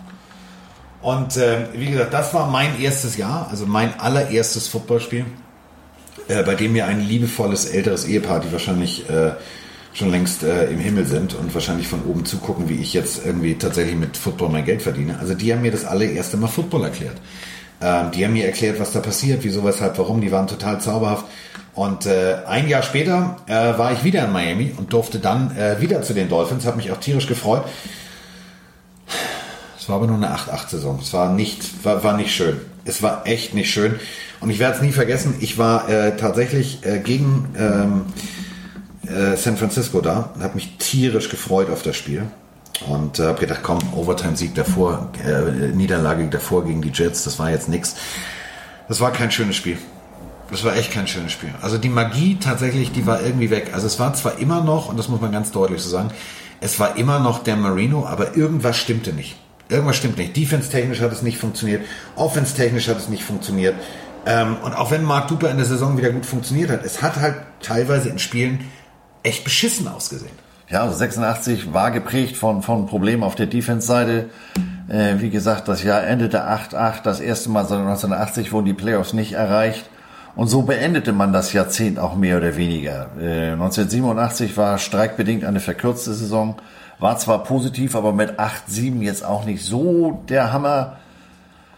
1988. Aber warte ganz kurz, ich möchte dich kurz auf was aufmerksam machen. Äh, wir, wir sind ja hier, also ihr müsst euch diesen, diesen Tisch vorstellen. Ich habe alles hingelegt, was wir haben, also was ich habe an, an Dolphins-Material. Ich habe ein Bild von diesem Streik. Ich habe ein Bild von den Spielern der Dolphins, die streiken. Und ich möchte dir dieses Bild jetzt mal hinhalten und dann fragen, was glaubst du, wer dieser Mann ist? Nicht auf die Beschreibung, sondern wer ist dieser Mann, der mit dieser schwarzen Porno-Ray-Ban da steht und richtig böse guckt? Wer ist das? Also von den Haaren her, aber der Rest passt nicht. Das sagen. ist John Bosa, der Papa von. Nee. Das ist John Bosa. Stellt euch John Bosa vor in einem T-Shirt in, ich sage mal so. Es sitzt tight. Es sitzt sehr, sehr, sehr, sehr tight. Er hat eine St Stallone City Cobra Gedächtnissonnenbrille auf, eine schwarze Ray-Ban, die aber auch noch so leicht schwar- schwarz-blau verspiegelt ist. Und der Gesichtsausdruck sieht aus, ey, never, ne, don't snow the don't snow the snowman. Don't Snow the Snowman, der war ziemlich auf Hass unterwegs mit dem Schild On Strike to Honor a Commitment to NFL Players Past and Present. So, also, äh, Das erklärt einiges. Das erklärt einiges. Wenn der, wenn der Fatih Mafiosi ist, äh, dann kannst du auch einfach mal streiten. So, also 87 verkürzte Saison. Es wurden unter anderem auch, äh, wir alle kennen den Film The Replacements mit äh, Keanu Reeves. Es wurden tatsächlich ja äh, Replacement-Spieler geholt. Unter anderem, und jetzt Achtung Trommelwirbel, das hat jetzt nichts, aber auch gar nichts mit den Dolphins zu tun. Aber ich stelle dir jetzt mal eine Frage. Was glaubst du, welcher Hip-Hop-Bösewicht hat tatsächlich für die Rams gespielt zu dem Zeitpunkt? Hip-Hop-Bösewicht? Shook Knight. Der Mann, der angeblich ja in den Tod von Tupac irgendwie involviert ist, der Gründer von Death Row Records, hat tatsächlich als Replacement-Spieler Denken wir nochmal an den Film Replacements, wo die beiden äh, O-Liner äh, da mit der Knarre rumfummeln. Hat mich ein bisschen an irgendwas erinnert. An was dieser Film wohl angelehnt ist. Also Shook Knight hat tatsächlich zu der Zeit gespielt. Also Papa Bosa hat gesagt, ich will nicht spielen. Äh, andere haben auch gesagt, sie wollen nicht spielen. Also zum Beispiel Doug Batters hat gesagt, er will nicht spielen. Und dementsprechend kam äh, Replacements und die Saison war echt für den Arsch. 8 zu 7 hat mich jetzt auch nicht vom Hocker gehauen. Auch im Nachgang. Nee. 88 äh, knüpfte man leider im verkehrten, äh, am verkehrten Ende äh, daran an. Äh, erste Negativbilanz seit zwölf Jahren mit 6-10. No, ja, da, da, war ich wieder äh, im Stadion. Abo. Ja, ich könnte fast meinen, der Vater war Pilot. Du weißt ja, wo mein Spitzname herkam. Äh, deswegen äh, musste ich mich ja auch in der passenden Stadt aufhalten. Sprachst und blättert die Delta-Werbung auf. D Delta, ja. We carry the people who carry the day. Ja, damals war Delta noch äh, die Fluggesellschaft, aber mein Vater war nicht bei Delta, sondern bei Lufthansa. Es war für mich, und das meine ich ja jetzt wirklich ernst, also es gibt ja ganz viele da draußen, die immer fragen, warum hast du dich für die Dolphins entschieden? Warum gerade die Dolphins? Das ist ja so, man, man, so wie du jetzt mit, mit, mit Frau Heddergott. Man läuft sich über den Weg, man sagt, holla, die Waldfee kann auch auf dem zweiten Bildungsweg oder auf dem dritten Bildungsweg sein. Irgendwann sagst du, das ist es so. Und äh, ich habe mich halt damals durch die Dolphins in Football verliebt. Und ich habe schon damals, ehrlich, wenn ich das jetzt so mal Revue passieren lasse, echt viel Scheiße fressen müssen wegen diesem Team. Also ich werde nie vergessen, wie Bruce Smith dieses Leinviech der Buffalo Bills regelmäßig Dan Marino in diesen wunderschönen Rasen eingearbeitet hat. Und trotzdem habe ich nicht gesagt, ich wechsle die Seiten.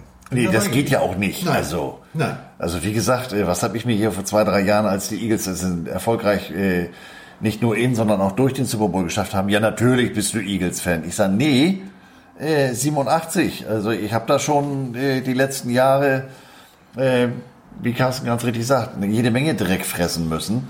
Ähm, das geht auch nicht. Stay true to your colors. Also wenn du dabei bist, dann bleibst du da auch. Das, das geht gar nicht. Also auch Aber wenn du so wie 89 wieder nur eine 8-8-Saison hingelegt hast. Und das trotz Marino. Also es wurde tatsächlich, und das war das große Problem. Du hast irgendwann nur noch, wenn du, wenn du dir die Draft-Picks der, der Dolphins in diesen Jahren anguckst, sie haben ja tatsächlich nur Offense, Offense, Offense, Offense, Offense, aber es hat irgendwie nicht funktioniert. Also dieser Satz Defense wins Championships, also das, was Schuler eigentlich vorher jahrzehntelang praktiziert hat, hat er irgendwie vergessen. Aber ähm, egal, in den 80ern gibt es aber wiederum eine Anekdote, die ich so großartig finde. Ähm, also in den 80ern war natürlich Miami Football, ähm, High Fly, Passing Offense, war so das Markenzeichen sportlich und äh, cineastisch war es natürlich Miami Weiß, Don Johnson. Und äh, die Miami Presseabteilung, also die Presseabteilung der Dolphins, überlegte sich, da können wir ja mal was Schönes machen und wir laden mal Kollege Don Johnson ein. Der ließ also äh, Lou Diamond, wie heißt er noch, Michael Phillips, also den, den der Tubbs gespielt hat, der war nicht mit, sondern es war nur äh, Crockett. Nur der also, weiße Anzug. Nur der weiße Anzug. Der hatte allerdings, äh, ich, dieses Bild ist großartig, ich beschreibe euch das mal, eine schwarze Lederjacke an, so bla bla, steht da irgendwie mit dem Pressemann und äh, der Pressemann sagt, oh, machen wir ein Foto, irgendwie, ja, Marino ist gerade beim Aufhören, machen wir ein Foto mit Don Schuler. Jetzt geht der Pressemann hin und äh, hat also Don Johnson im Schlepptau und sagt folgenden Satz. Hi, also äh, Coach, das ist übrigens äh, hier, das ist Don Johnson von Miami Vice, äh, der hätte gerne ein Foto mit ihm. Er sagt, aber natürlich für äh, und die Diener der Stadt mache ich das immer gerne, macht ein Foto mit ihm und sagt vielen herzlichen Dank, dass Sie so souverän dieser Stadt irgendwie den Rücken frei halten und bla bla bla. Vielen Dank für den Service und geht weg. Don Johnson überlegte, wie er das gemeint hat der Pressemann versuchte dann zu erklären, Don Johnson würde kein Fernsehen gucken, äh, äh, Don Schuler würde kein Fernsehen gucken und deswegen Don Johnson nicht kennen. Das zum Beispiel bezeichnet einfach diesen Arbeitsehrgeiz, den Schuler hatte. Der hatte wirklich kein Fernseher. Der wusste nicht, dass dieser Typ eine Rolle in Miami war spielt. Der hat ihn als echten Polizisten bezeichnet und hat sich total gefreut, dass er mit einem Polizisten Foto machen durfte. muss dazu wissen, äh, Weiß ist, ist eine äh, äh, Abteilung innerhalb der Polizeiorganisation und deswegen hat er gesagt, als der mit Miami Weiß vorgestellt wurde, Äh, ja, klar, das ist ein echter Cop und äh, Der, da, wir mal hier. ne? Den müssen wir mal ehren. Ja, so wie sich das gehört. Können wir auf die 90er zu sprechen kommen, denn Ja. ich würde gerne auch mal über positive Rekorde sprechen. Wie du das eben schon richtig sagtest, das haperte äh, aufgrund der Draftpicks äh, Ende der 80er so ein bisschen an der Defense. Das hatte sich 1990 endlich geändert. Man hatte seine Defense gefunden und es wurde auch gleich mal wieder gewonnen. Man wurde Zweiter in der AFC East mit 12 zu 4 und qualifizierte sich endlich mal wieder für die Playoffs. Und wollen wir über den Kicker reden? Ich kriege den Namen nicht raus. Ich kriege ihn nicht raus. Ich versuch's. Stojanovic. Oh, das ging. Stojanovic. Also Kicker, äh, also ganz ehrlich, das war der Game Winner äh, Overtime gegen Philadelphia. Deswegen wollte ich den nur nochmal betonen. Nur, nur, nur so am Rande. Äh, Freund. Ja, so. Funktioniert. Also wir haben tatsächlich die Playoffs erreicht. Und mein persönlicher Lieblingsspieler aus der damaligen Zeit, äh, die 56, eigentlich eine Nummer, die du als Linebacker nicht nehmen darfst, die ist, die geht nicht. Nee, Aber- die ist reserviert. die ist reserviert, aber ähm, also Jeff Offerdahl, äh, also geiler Typ. Geiler Typ. Da habe ich auch live gesehen. Das war so, da habe ich gedacht, ich glaube, ich möchte Linebacker spielen. Ihr seht an meinem Schweigen, ich kann ihm gerade nicht so ganz folgen. Aber also mit der 56 natürlich, aber der Herr Offertal, muss ich gestehen, den hatte ich jetzt nicht auf dem Schirm. Nee, das lag halt daran, ich äh, war dann irgendwann wieder im Stadion, 90 halb runtergeguckt und äh, der hat sich tatsächlich kurz mit mir unterhalten. Da habe ich gedacht, den mag ich. Den mag ich. Ja gut, das Ah, ist jetzt ist jetzt kein Hall of Famer, aber für mich war das mein aber ja, Hall genau. of Famer. Also so wie ich mal den, den, den, den anlässlich eines American Bowls in der Berliner Innenstadt äh, einen Linebacker von den, von den Giants, Bill Whitmer, getroffen habe und ich so, wie ist denn die Luft da oben? Was für ein Vieh. Und das sind natürlich so Namen, der Typ hat nie irgendwie was Außergewöhnliches gerissen. Ja gut, er war NFL-Profi, das ist nun auch nicht so ganz schlecht. Aber wie Carsten sagt, das war jetzt nicht Hall of Fame der erster Pick. Ähm, aber das sind so die persönlichen Bindungen, Erlebnisse. Äh, das vergisst man nicht. Und bevor ihr jetzt fragt, hä, American Bowl, wie was wo? Also bevor es die London-Spiele gab, gab es äh, Spiele in Berlin, aber auch in London. Äh, und die hießen American Bowl und äh, das waren eigentlich Das waren, das waren Preseason-Spiele. Testspiele. Und da habe ich zum Beispiel auch mal die Dolphins gesehen. Da habe ich mal die 49ers gesehen, äh, gegen Buffalo, glaube ich. Und weißt du, wer da an der Seitenlinie stand? In der Teamzone? Roman Moskos. Ähm, das erzählte mir mal anlässlich des Spiels in, in Kansas City, da habe ich ja auch ein paar Bekannte, ähm, der bei dem Spiel Kansas City gegen, frag mich was, 87, 88 in Berlin, ähm, da war ein Praktikant mit bei Kansas City, ein gewisser Roger Goodell. Ähm, als die 49ers da gespielt haben, die erste Halbzeit komplett durchgespielt, weil er gesagt hat, nee, äh, so hier mit der Leistung will ich nicht vom Platz. Ein gewisser Joe Montana. Und die zweite Halbzeit war auch nicht ganz schlecht. Da kam sein Backup rein, Steve Young. Das wussten wir da zu dem Zeitpunkt. Gut, wer Joe Montana war, wussten wir natürlich zu dem Zeitpunkt schon. Aber dass Steve Young da mal so durchstarten wird, das wusste ich da auch noch nicht. Den habe ich Jahre später in Miami im Super Bowl gesehen.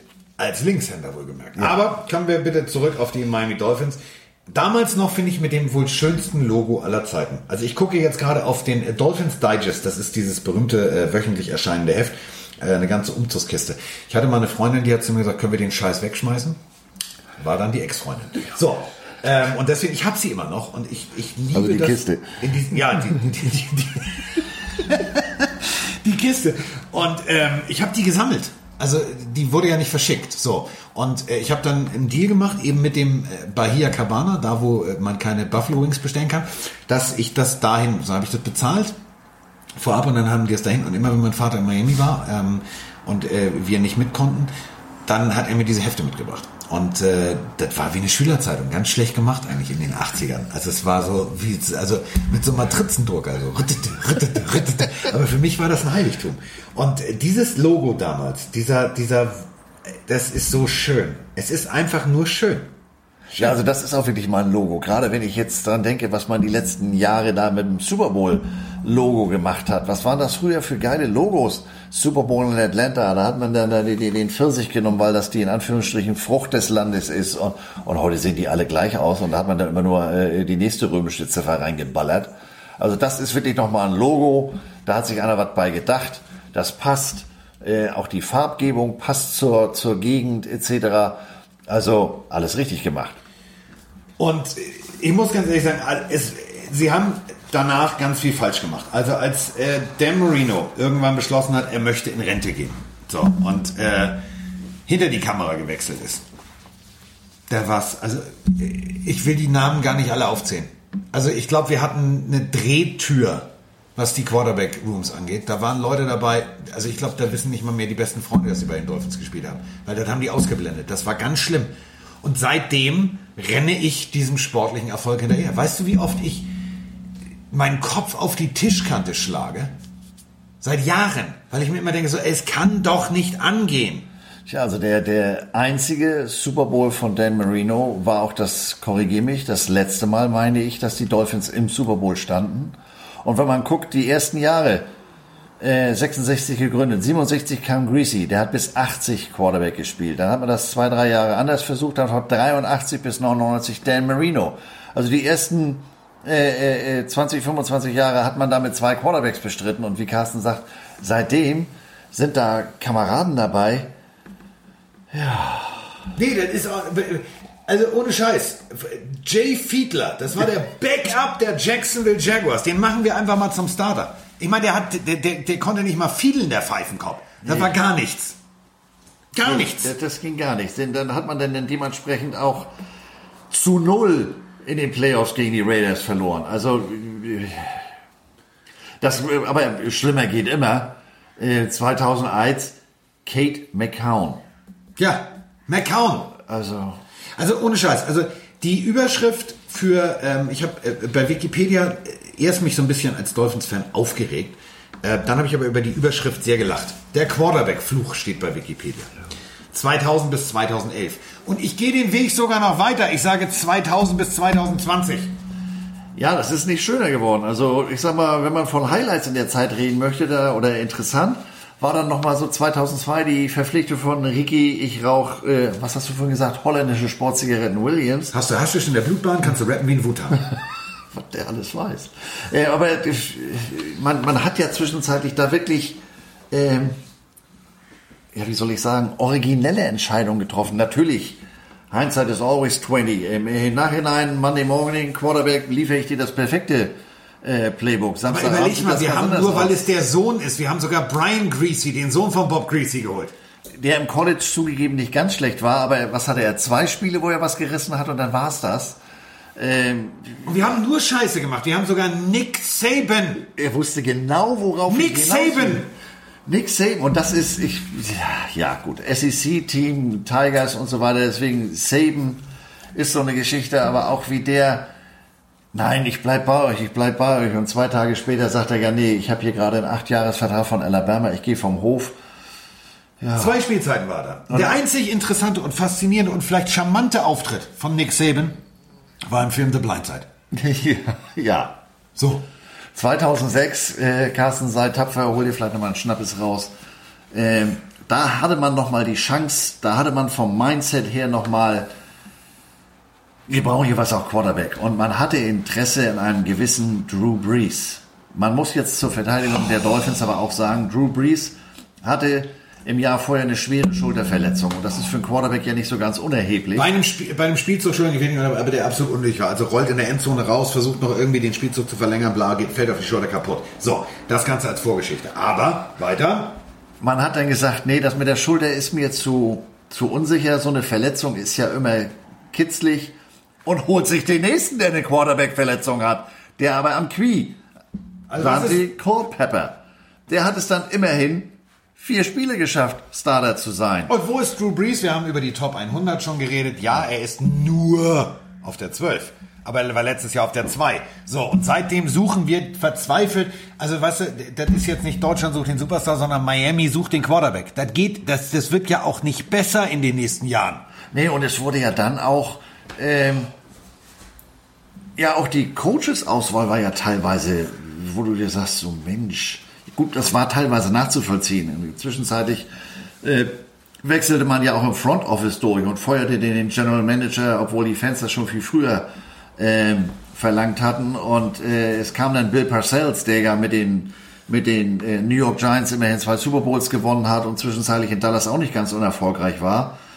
Der holte dann einen seiner ehemaligen Assistants 2008 mit Tony Sperano an die Seitenlinie. Ja, aber auch da. Denkst du da auch immer an Tony Soprano? Ja, genau. Okay. Deswegen musste ich mich eben auch konzentrieren. Ähm, hat dann, ja, wie gesagt, im Nachhinein ist es immer einfach, das zu, zu, zu kritisieren. Man hat sich damals 2008 in der Draft für, für Jake Long, Offense Liner aus Michigan, entschieden, der sicherlich kein ganz schlechter war. Und wer war zu diesem Zeitpunkt noch verfügbar? Matt Ryan. Es wird, also, Ja. hallo, ich weiß. Dafür hat man sich dann für Chad Henney in der zweiten Runde entschieden. Und Chad Henney klingt auch genau so, wie er gespielt hat. Falls ihr äh, tatsächlich euch erst mit Football seit ein paar Tagen beschäftigt. Das war der, das war der, der, der genetische Urvater von Blake Bortles. Man hat sich dann aber als zusätzliche Versicherung Chad Pennington von den Jets geholt. Den hatte Parcell damals, als er bei den Jets kurzzeitig war, selber gedraftet und immerhin war 2008 dann äh, kurzzeitig wieder Licht am Ende des Tunnels. Ähm, man bediente sich einer neuen, zu dem Zeitpunkt neuen Formation, äh, der Single Wing oder umgangssprachlich der Wildcat Formation und hatte da in dem einen Spiel ähm, gegen New England war das, meine ich, hat den Spielzug sechsmal ineinander gespielt und viermal davon landete man positiv in der Endzone. Ja, trotzdem war das, das so, das Strohfeuer. ein blindes Huhn findet auch mal ein Korn. Und du weißt, wie es ist, Copy-Paste. So, du guckst es dir an und sagst, okay, das passiert, so. Und die nächsten Gegner haben die einfach mal richtig vergenusswurzelt. Ja, aber immerhin, man, ja war 2007 hat man ja, das war ja so, da ging gar nichts mehr in der Fischdose. Ähm, das Jahr hat man mit 1,15 abgeschlossen und 2008 äh, beendete man das Ganze immerhin mit 11,5. Ja. War wieder in den Playoffs, man hat die leider verloren, aber man muss sich ja auch über die kleinen Dinge äh, äh, an der Beach freuen. Ne? Und man hat vor allem mit 9 zu 27, ja, gegen äh, die Baltimore Ravens. Ja gut, äh, man sagt ja, die Defense war nicht so ganz schlecht. Insofern, äh, naja, ich, wenn ihr die Blicke sehen könntet, ich passe gleich in Aschenbecher. So, können wir über 2009 reden? Also vorher hieß es, und jetzt geht das nächste Elend los und das geht mir auch so auf den Pimmel. Also ich bin Hamburger, ja?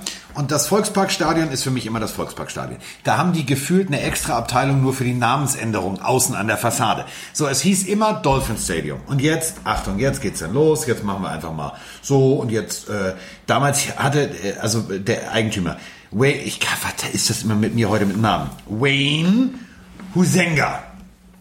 So, der hat dann einfach mal gesagt, weißt du was, ich verkaufe mal ein paar Anteile und dann ging es abwärts und dann drehten sie alle deutsch. Also die, durch, die drehten dann alle durch, weil ab 2009 können wir diese Besitzverhältnisse jetzt kurz mal erklären, weil ich glaube, jeder, der lateinamerikanisch mal eine Single rausgebracht hat, ist in dieser Liste der Miteigentümer aufgeführt. Jeder.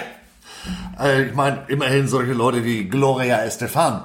Ja. Oder ähm, die beiden äh, Williams-Schwestern, die im Ja. Tennis nicht so ganz unerfolgreich sind. Aber auch Emilio Estefan. Ja, also da durfte jeder mal ran und äh, äh, was interessant ist in dem Zusammenhang, ist, so wie die die Quarterbacks und Coaches durchgewechselt haben, im gleichen Rhythmus haben sie die Stadionnamen durchgewechselt und teilweise, ich lese mal der Reihenfolge nach, weil ich kann das nicht merken. Seit 87 gibt es dieses Stadion. Am Anfang hat man das nach dem ursprünglichen, nach dem Gründer, nach Joe Roby genannt. So kannte ich das noch. Steht auch auf meinen Eintrittskarten. Das war eine schöne Zeit. Joe Robbie Stadium. So, weiter. Dann hieß es Pro Player Park für ein halb, na, für Wochen nur.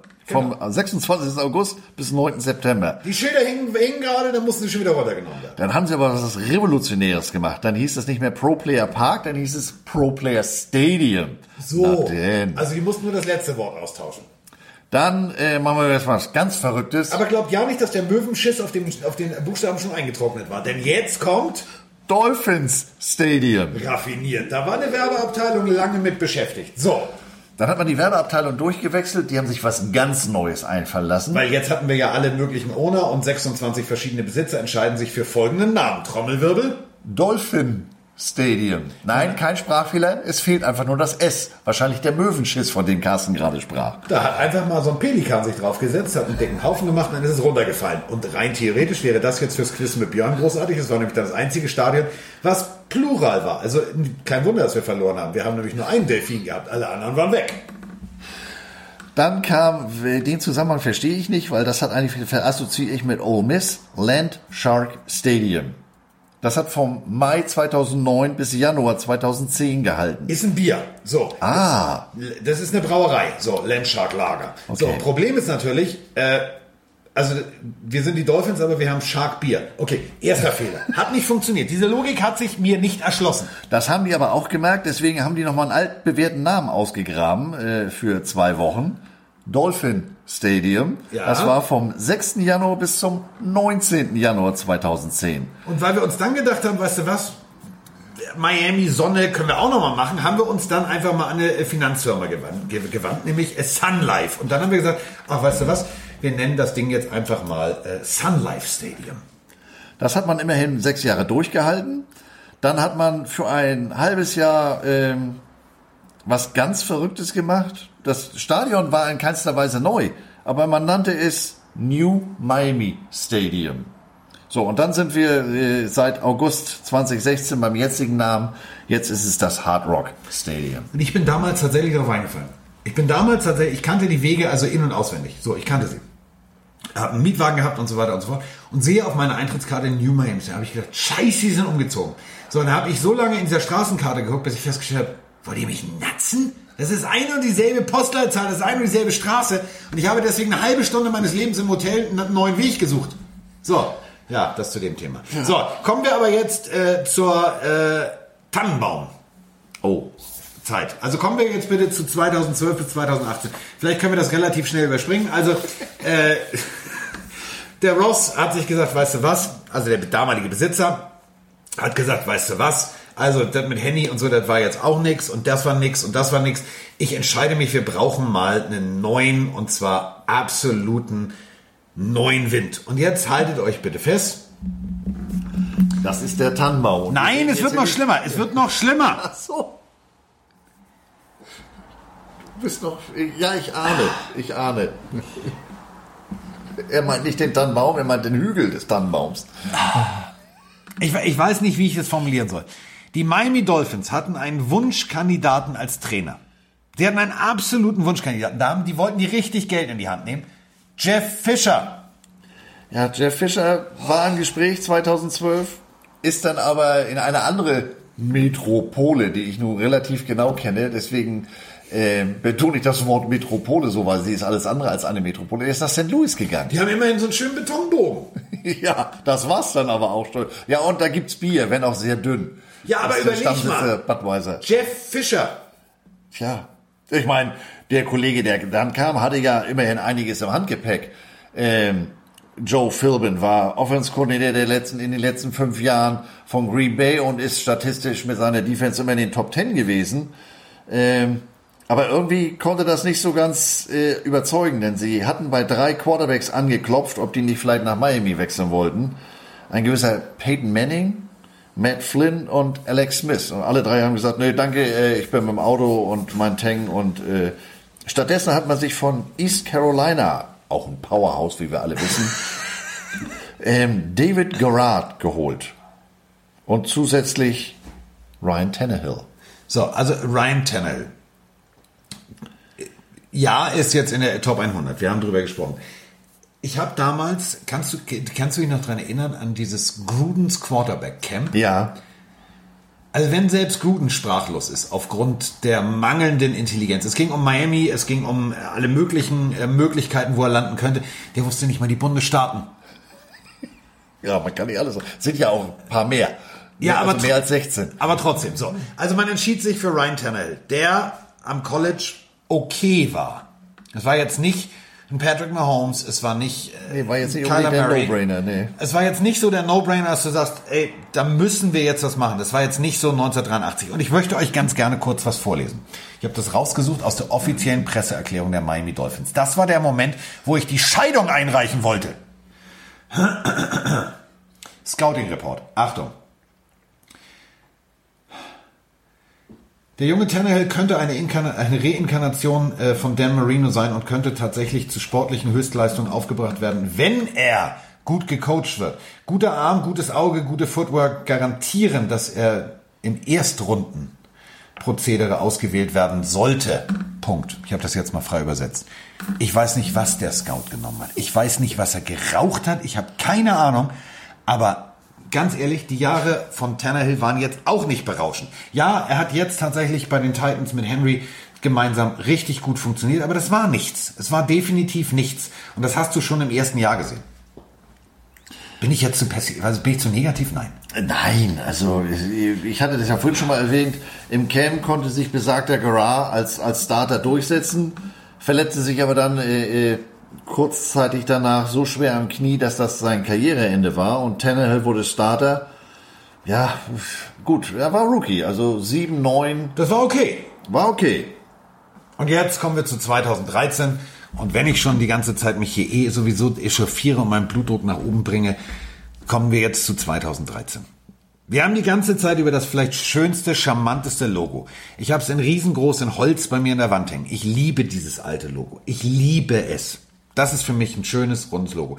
Ab 2013 wurden die Miami Dolphins zu Air India. Denn anders kann ich mir dieses Logo nicht erklären. Das ist doch, sieht doch aus wie ein Flugzeug und das sind die, die indischen Nationalfarben. Stimmt, ja. Auf die Idee bin ich doch gar nicht gekommen. Ja, der wurde irgendwie sehr gestreamlined, der Delfin. Also das war nicht mehr so, wie wir das kennen, Flipper, wie er hochsprang, sondern auf einmal war das mehr so ein Dart-Pfeil. Ja, oder wie du ganz richtig sagst, so äh, angelehnt an einen Kranich. Ja. Einer anderen Fluglinie. Also Air India finde ich sehr schön, das muss ich mir merken. so, also Air India spielte 2013 und äh, man glich, also man, schaffte, man schaffte es tatsächlich Dritter, also nicht Letzter zu werden in der Division. Man schaffte 8-8. Aber das hat den General Manager äh, auch nicht gerettet. Der wurde, äh, durfte dann gehen. So, und dann hat man sich gedacht, weißt du was, jetzt müssen wir mal all in gehen.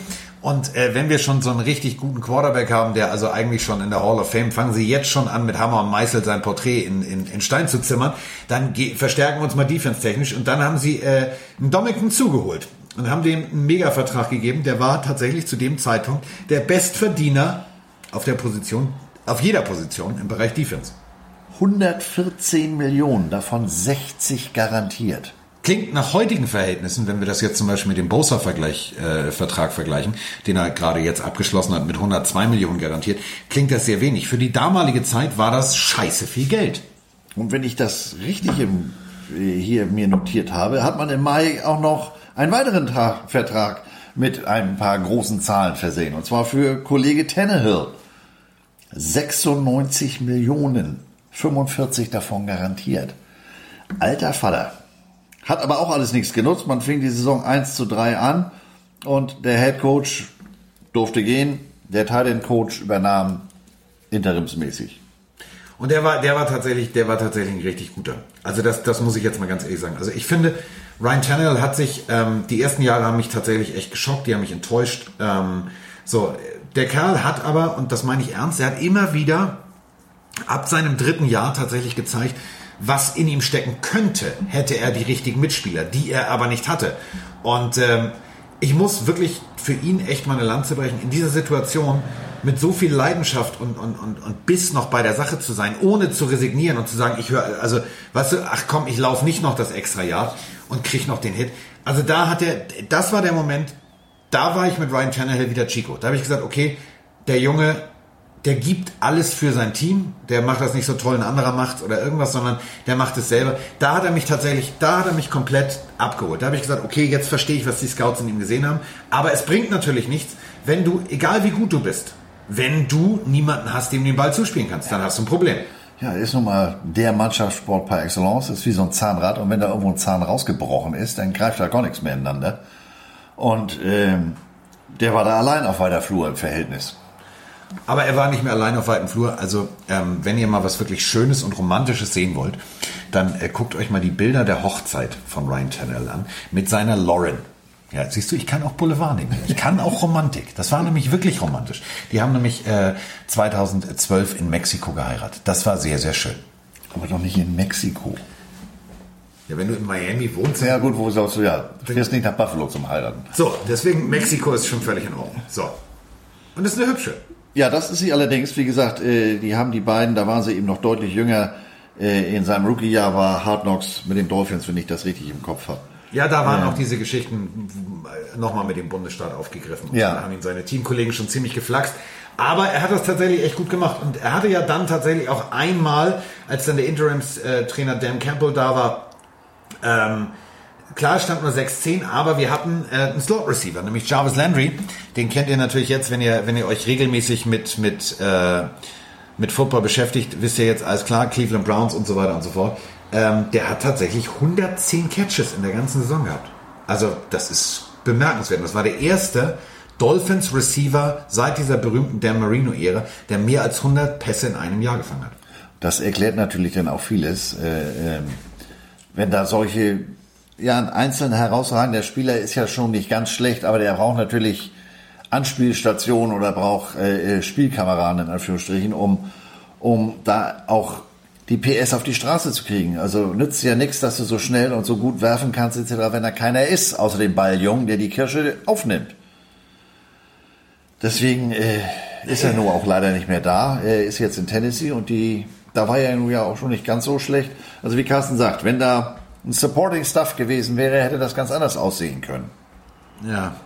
Können wir, es wird mir, es ist so, ohne Scheiß, es ist so, als wenn ich jetzt, das ist wie Ornanieren mit dem Käsehobel. Ich weiß, das wird jetzt mir innerlich sehr wehtun, aber wir müssen drüber sprechen. Jetzt kommen wir zu einer Zeit.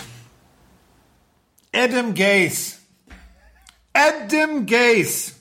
Also irgendwie zieht sich das ja so ein bisschen. Das zieht sich, das zieht sich durch, wie hast du einmal Scheiße an der Hacke, hast du immer Scheiße an der Hacke. Also man entscheidet sich für den 37-jährigen Adam Gaze. Das ist der Adam Gaze, der bis heute ja aufgefallen ist als das Offensivgenie im Schlafzimmer wahrscheinlich. Die einzige, die das behauptet, ist seine Frau. So, da weiß er wahrscheinlich, wie er rangeht. Bei allem anderen hat er es verkackt. Und zwar richtig verkackt. So, den haben wir inzwischen verschifft zu den Jets. Da fiel er auf durch eine Pressekonferenz, wo er mit den Augen von rechts nach links, von rechts nach links, äh, keine Ahnung, ob er Biene Meier gesehen hat oder Willi oder keine Ahnung, ich weiß nicht, was er gesehen hat, aber dieser Typ hat mich in diesen Jahren so viel Nerven und, also ich weiß es nicht. Wir hatten alles da. Wir hatten Jay Ajayi da, wir hatten einen richtig geilen Running Back, wir hatten wirklich alles da. Ja, Ryan Tannehill hat sich verletzt, Matt Moore war der Ersatzmann und man hat tatsächlich auch mal die Playoffs erreicht. Aber nein, er hat alles verkackt.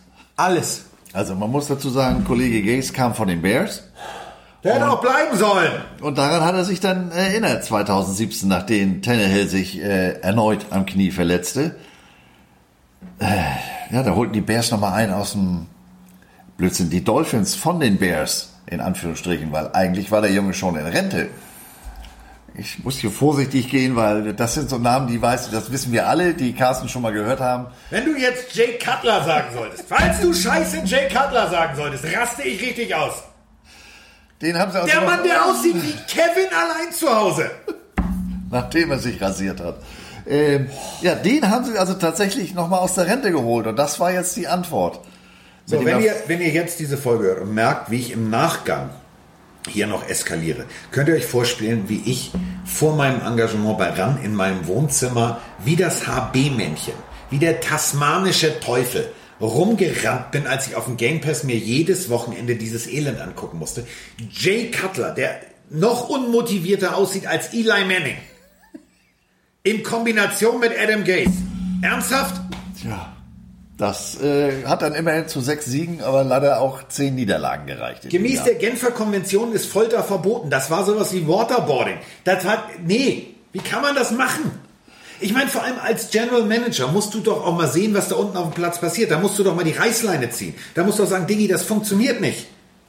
Ja, die Reißleine haben sie dann 2018 gezogen. Da haben sie aber so am Rosser-Karussell gedreht, dass die Leute sich festhalten mussten, dass sie nicht alle runterflogen. Also Leute, die runterflogen, waren so namhafte Kameraden wie hier Haus der Speere, Sue.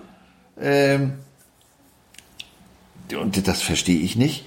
Jarvis Landry. Habe ich bis heute nicht verstanden. Den man vorher nochmal mit dem Franchise-Tag versehen hat. Der der Einzige war, der funktioniert hat. Aber was, äh, das sehen wir ja jetzt bei, sehen wir ja jetzt bei, bei, bei, bei Safety Adams. Wenn du mit, wenn du mit Gaze nicht irgendwie gemeinsam irgendwelche Geister bei einer Pressekonferenz siehst, dann musst du halt gehen. Das macht ja auch Sinn. Dafür haben sie sich dann Danny Amendola von den, von den äh, äh Patriots geholt und Albert Wilson von den Chiefs. Ja klar, wenn ich, entschuldige bitte, wenn ich einen AMG habe, dann gebe ich den ab und hole mir eine A-Klasse Diesel. Das ist ja auch dasselbe, ist ja auch ein Stern drauf. Stichwort Diesel. Ähm, eine alt eine bewährte und immer laufende, aber eben schon bewährt im Sinne von, hat schon ein paar Meilen auf der Uhr, haben sich Running Back Frank Gore geholt. Was ja an sich nicht schlecht ist. Aber nochmal, wo war Jay Ajay zu dem Zeitpunkt? Ja. Hat er nicht irgendein so wichtiges Spiel gewonnen mit irgendeinem so Team? Ich bin mir da nicht mehr sicher. Wir haben dann immerhin 3-0 angefangen, aber Tennell hat sich wieder verletzt, diesmal an der Schulter. Ja, Schulterverletzung, dann brauchen wir Drew Brees brauchen wir nicht. Völlig überwertet. Kriegen wir alles so hin. Es hat in der Woche 14 immerhin äh, zum Miracle in Miami äh, gereicht, wo man mit auslaufender Uhr äh, mit einem Hook and Ladder äh, gewinnen konnte. Hook and Ladder ist auch einer meiner Albträume. Damit haben uns die Bremen Wolverines zweimal aber so dermaßen kaputt gemacht. Also der Pass wird nicht nach vorne, sondern hin und her gespielt, so lange, bis irgendjemand den Weg frei findet. Und äh, ja, also das hat tatsächlich geklappt. 69 Yards gegen die Patriots. Das waren tatsächlich Momente, das hat mich gefreut. Es hat mich dann auch gefreut, dass nach dem ja, sieben weit waren die, sieben, neun waren die Playoffs weit weg, alles gut. Und man hat sich dann tatsächlich, Achtung, und jetzt, jetzt kommt der Moment, jetzt atme ich wieder ein, jetzt atme ich wieder aus, jetzt beruhige ich mich. Die schlechten Zeiten liegen hinter mir. Ich denke jetzt an Dan Marino und ich denke mir, alles wird gut. Denn man hat tatsächlich Adam Gaze vor die Tür gesetzt, man hat Tannenbaum, also nicht Tannehill, sondern also tatsächlich der General Manager heißt Tannenbaum, den hat man vor die Tür gesetzt und hat gesagt, weißt du was, wie lange warst du schon hier, rechne morgen nicht mit rein, alles Gute auf deinen Wegen. Du bist definitiv ein Offensivgenie, aber geh mal am besten zu einem Division-Gegner, dann wissen wir, worauf wir uns einlassen. So, den haben wir also zu den Jets verschifft und dann haben wir gesagt, wir fangen jetzt neu an. So, also zwei Playoff-Teilnahmen in 17 Jahren. 17. Und jetzt fangen wir an. Jetzt fangen wir einfach mal komplett an und sagen, wir drehen jetzt mal durch. Wir haben einen ganz schlauen Weg gewählt, finde ich. Wir haben mit Brian Flores einen, einen absolut kreativen äh, der war Playcaller bei der Defense der New England Patriots als Head Coach geholt. Das heißt, wir haben endlich mal jemanden, der auch versteht, dass man Defense spielen muss. Ähm, der unter Belichick gelernt hat, was ja tatsächlich gut ist. Okay, also wäre ich Lions-Fan, wäre das jetzt kein gutes Zeichen, dass ich einen Ex-Patriots-Coach hole und dann hoffe, dass alles gut wird. Aber ich fand seine Statements gut, was er mit den Dolphins vorhat. Ich fand, er hat sich gerade gemacht, auch für, für die Erwartungshaltung. Hat gleich gesagt, alles klar, das ist eine der Traditionsfranchises, ich muss hier was bewegen. Hat mich persönlich geflasht, muss ich ehrlich sagen.